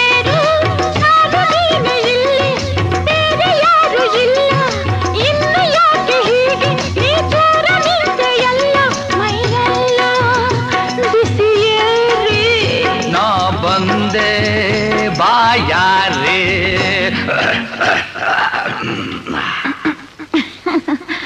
ಮೈಯೆಲ್ಲ ಚುಂಚುಮಂತು ಏಕೋ ಏನೋ ಏಕೋ, ತಲೆಯೆಲ್ಲ ದಿಂಬಿಂಬಂತು ಏಕೋ ಏನೋ ಏಕೋ. ಬೆಟ್ಟದಂತೆ ನಿಂತ ಗಂಡ ನಿನ್ನ ನೋಡಿ, ನನ್ನ ನುಂಗುವಂತ ಈ ಕಣ್ಣ ನೋಟ ನೋಡಿ, ನನಗೆ ಏನೇನೋ ಆಗುತ್ತಿದೆ ಬಾ. ಜುಂ ಜುಂ ಜುಂ ಜಿಂ ಜಿಂ ಜಿಂ, ಜುಂ ಜುಂ ಜುಂ ಜಿಂ ಜಿಂ ಜಿಂ, ಜುಂ ಜುಂ ಜುಂ ಜಿಂ ಜಿಂ ಜಿಂ, ಜುಂ ಜುಂ ಜುಂ ಜಿಂ ಜಿಂ ಜಿಂ.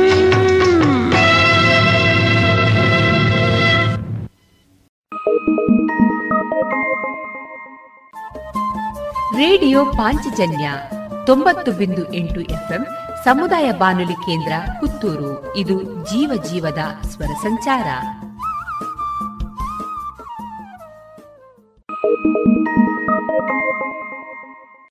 ನಾನೇ ಕಂಡು ಭೂಪ, ನಾನೇ ಕಂಡು ನಾನೇ ಕಂಡು ಭೂಪ, ನಾನೇ ಕಂಡು ಊರಲ್ಲಿ ಯಾರಿಲ್ಲ ನನ್ನನ್ನು ಬಲ್ಲರು.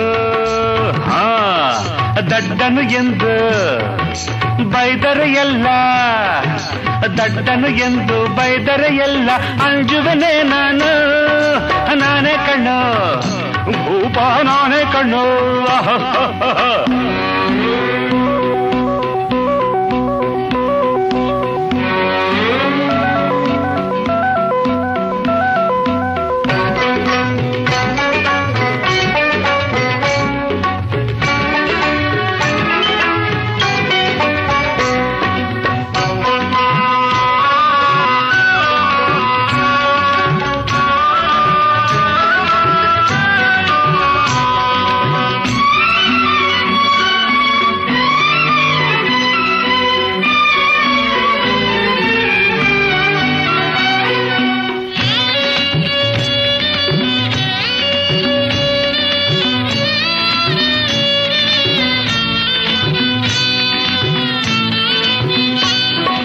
ನನ್ನ ಹಾಗೆ ಎಲ್ಲೋ ಜಾಣರೆ ಇಲ್ಲ, ಮಂಕನೆಂದ ಜನಕ್ಕೆ ಹಾ ಬುದ್ಧಿಯೂ ಇಲ್ಲವೇ ಇಲ್ಲ. ನನ್ನ ಹಾಗೆ ಎಲ್ಲೋ ಜಾಣರಿಗಿಲ್ಲ, ಮಂಕನದ ಜನಕ್ಕೆ ಛೀ ಬುದ್ಧಿಯೂ ಇಲ್ಲವೇ ಇಲ್ಲ. ಹೇಳಲೆ ನಾನೀಗ ನನ್ನಾಸೆಯ ತಾಯಿಯನ್ನ ಸಾಕುವೆ, ತಂದೆ ಪ್ರೇಮವನ ಹೊಂದುವೆ. ದುಡಿವೆ ದುಡಿವೆ ಹಣವ ತರುವೆ, ನಗುತ ನಗುತ ಸುಖವ ಪಡುವೆ, ಸಂಗೀತ ನಾ ಹಾಡುವೆ. ನಾನೇ ಕಣ್ಣ ಭೂಪಹ ನಾನೇ ಕಣ್ಣ, ಅರಬೂರಲ್ಲಿ ಯಾರಿಲ್ಲ ನನ್ನನ್ನು ಬಲ್ಲರ. ಹೌದು ದಡ್ಡನು ಎಂದು ಬೈದರೆ ಎಲ್ಲ ಅಂಜುವನೆ ನಾನು. ನಾನೇ ಕಣ್ಣೋ ಭೂಪಹ ನಾನೇ ಕಣ್ಣೋ.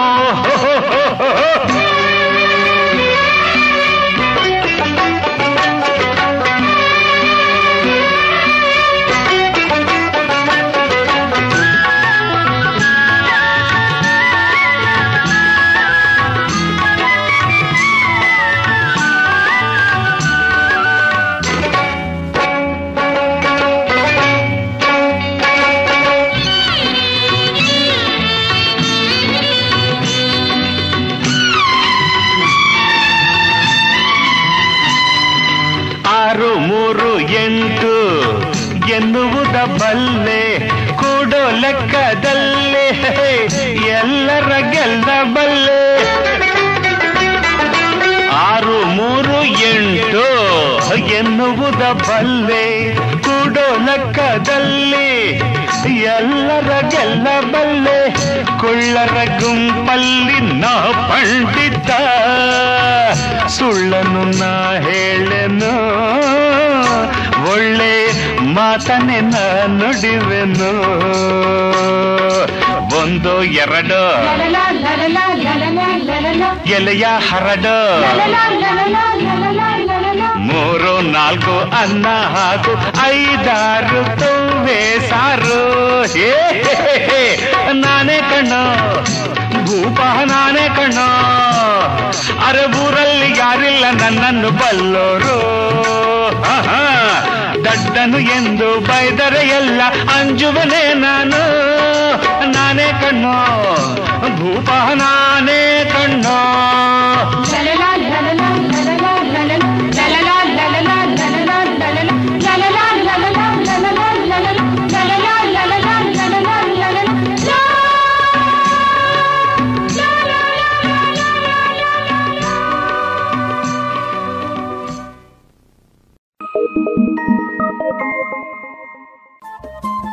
ರೇಡಿಯೋ ಪಾಂಚಜನ್ಯ 90.8 FM ಸಮುದಾಯ ಬಾನುಲಿ ಕೇಂದ್ರ ಪುತ್ತೂರು.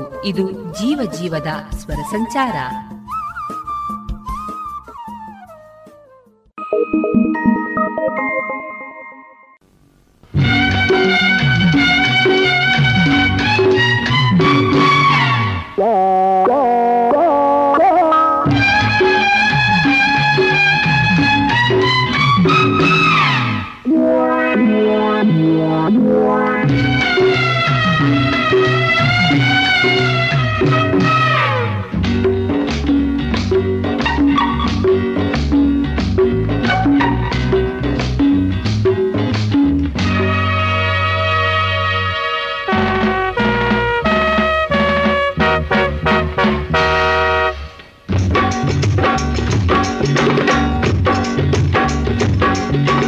ಶಿವನ ಗೆದ್ದವನು ನಿನ್ನ ಕದ್ದವನು ಬಳಿಗೆ ಬಂದಾಗ ಏತಕ್ಕೆ ಹೆದರುವೆ?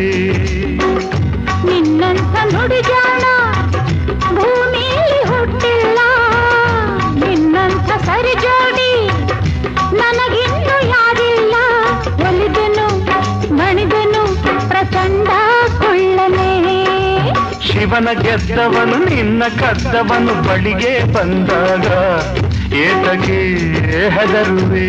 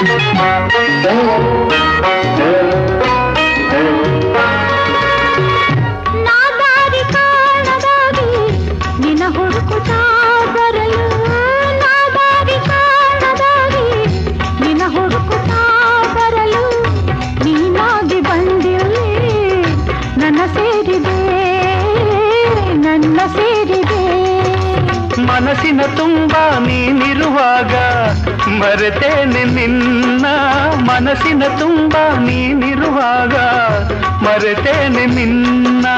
ನಗುವ ಚೆಲ್ಲುವೆನು, ಗೆಲ್ಲುವ ತುಂಬುವೆನು, ಬಾಳಲ್ಲಿ ಇನ್ನು ಬಾಳಲ್ಲಿ ಇನ್ನು.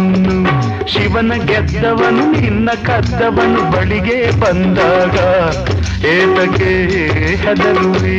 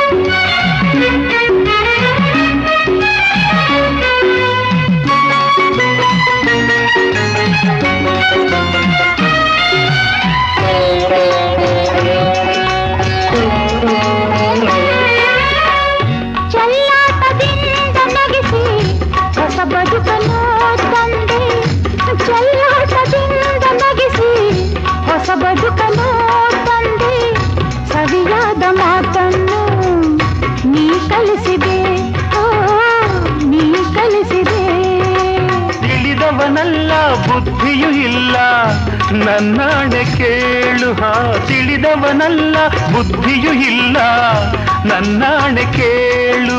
ಶಿವನ ಬರವು ಇದು, ಹಣೆಯ ಬರಹವಿದು, ಬೇರೇನು ಅಲ್ಲ ಬೇರೇನು ಅಲ್ಲ. ನಿನ್ನಂಥ ನುಡಿಗಾಣ ಭೂಮಿಯಲ್ಲಿ ಹುಟ್ಟಿಲ್ಲ, ನಿನ್ನಂಥ ಸರಿಜೋಡಿ ನನಗಿನ್ನು ಯಾರಿಲ್ಲ.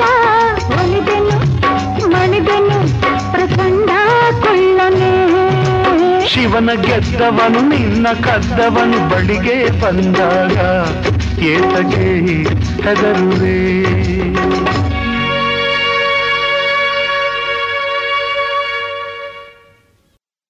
ಇದುವರೆಗೆ ಮಧುರ ಗಾನದಲ್ಲಿ ಪ್ರಚಂಡ ಕುಳ್ಳ ಕನ್ನಡ ಚಲನಚಿತ್ರದ ಗೀತೆಗಳನ್ನ ಕೇಳಿದಿರಿ.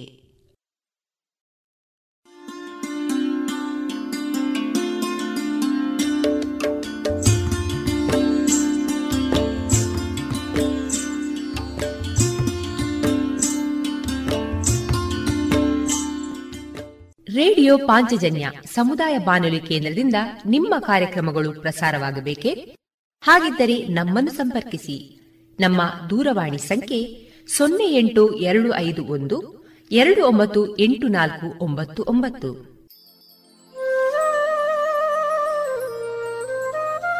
ಗಮನಿಸಿ ಕೇಳುಗರೆ, ನಮ್ಮ ಕಾರ್ಯಕ್ರಮಗಳನ್ನು ವೆಬ್ಸೈಟ್ ಮೂಲಕ ಕೂಡ ಆಲಿಸಬಹುದು.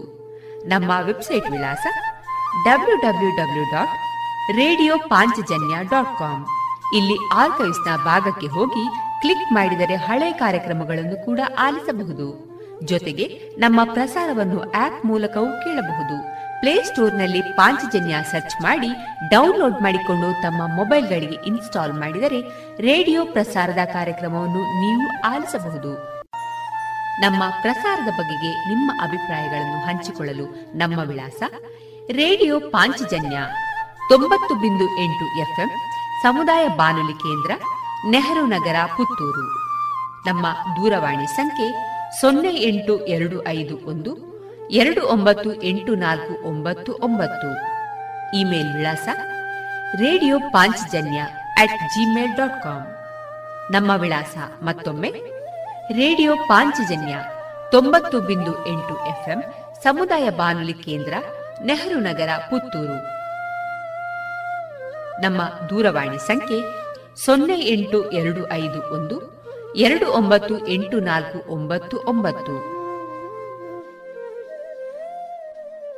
ಇಲ್ಲಿಗೆ ಈ ಹೊತ್ತಿನ ಪ್ರಸಾರ ಕಾರ್ಯಕ್ರಮವನ್ನ ಮುಕ್ತಾಯಗೊಳಿಸುತ್ತಿದ್ದೇವೆ. ಆತ್ಮೀಯ ಕೇಳುಗರಿಗೆಲ್ಲ ರೇಡಿಯೋ ಪಾಂಚಜನ್ಯದ ಬಳಗದ ಪರವಾಗಿ ನಾನು ತೇಜಸ್ವಿ ರಾಜೇಶ್ ಮಾಡುವ ಅನಂತ ವಂದನೆಗಳು.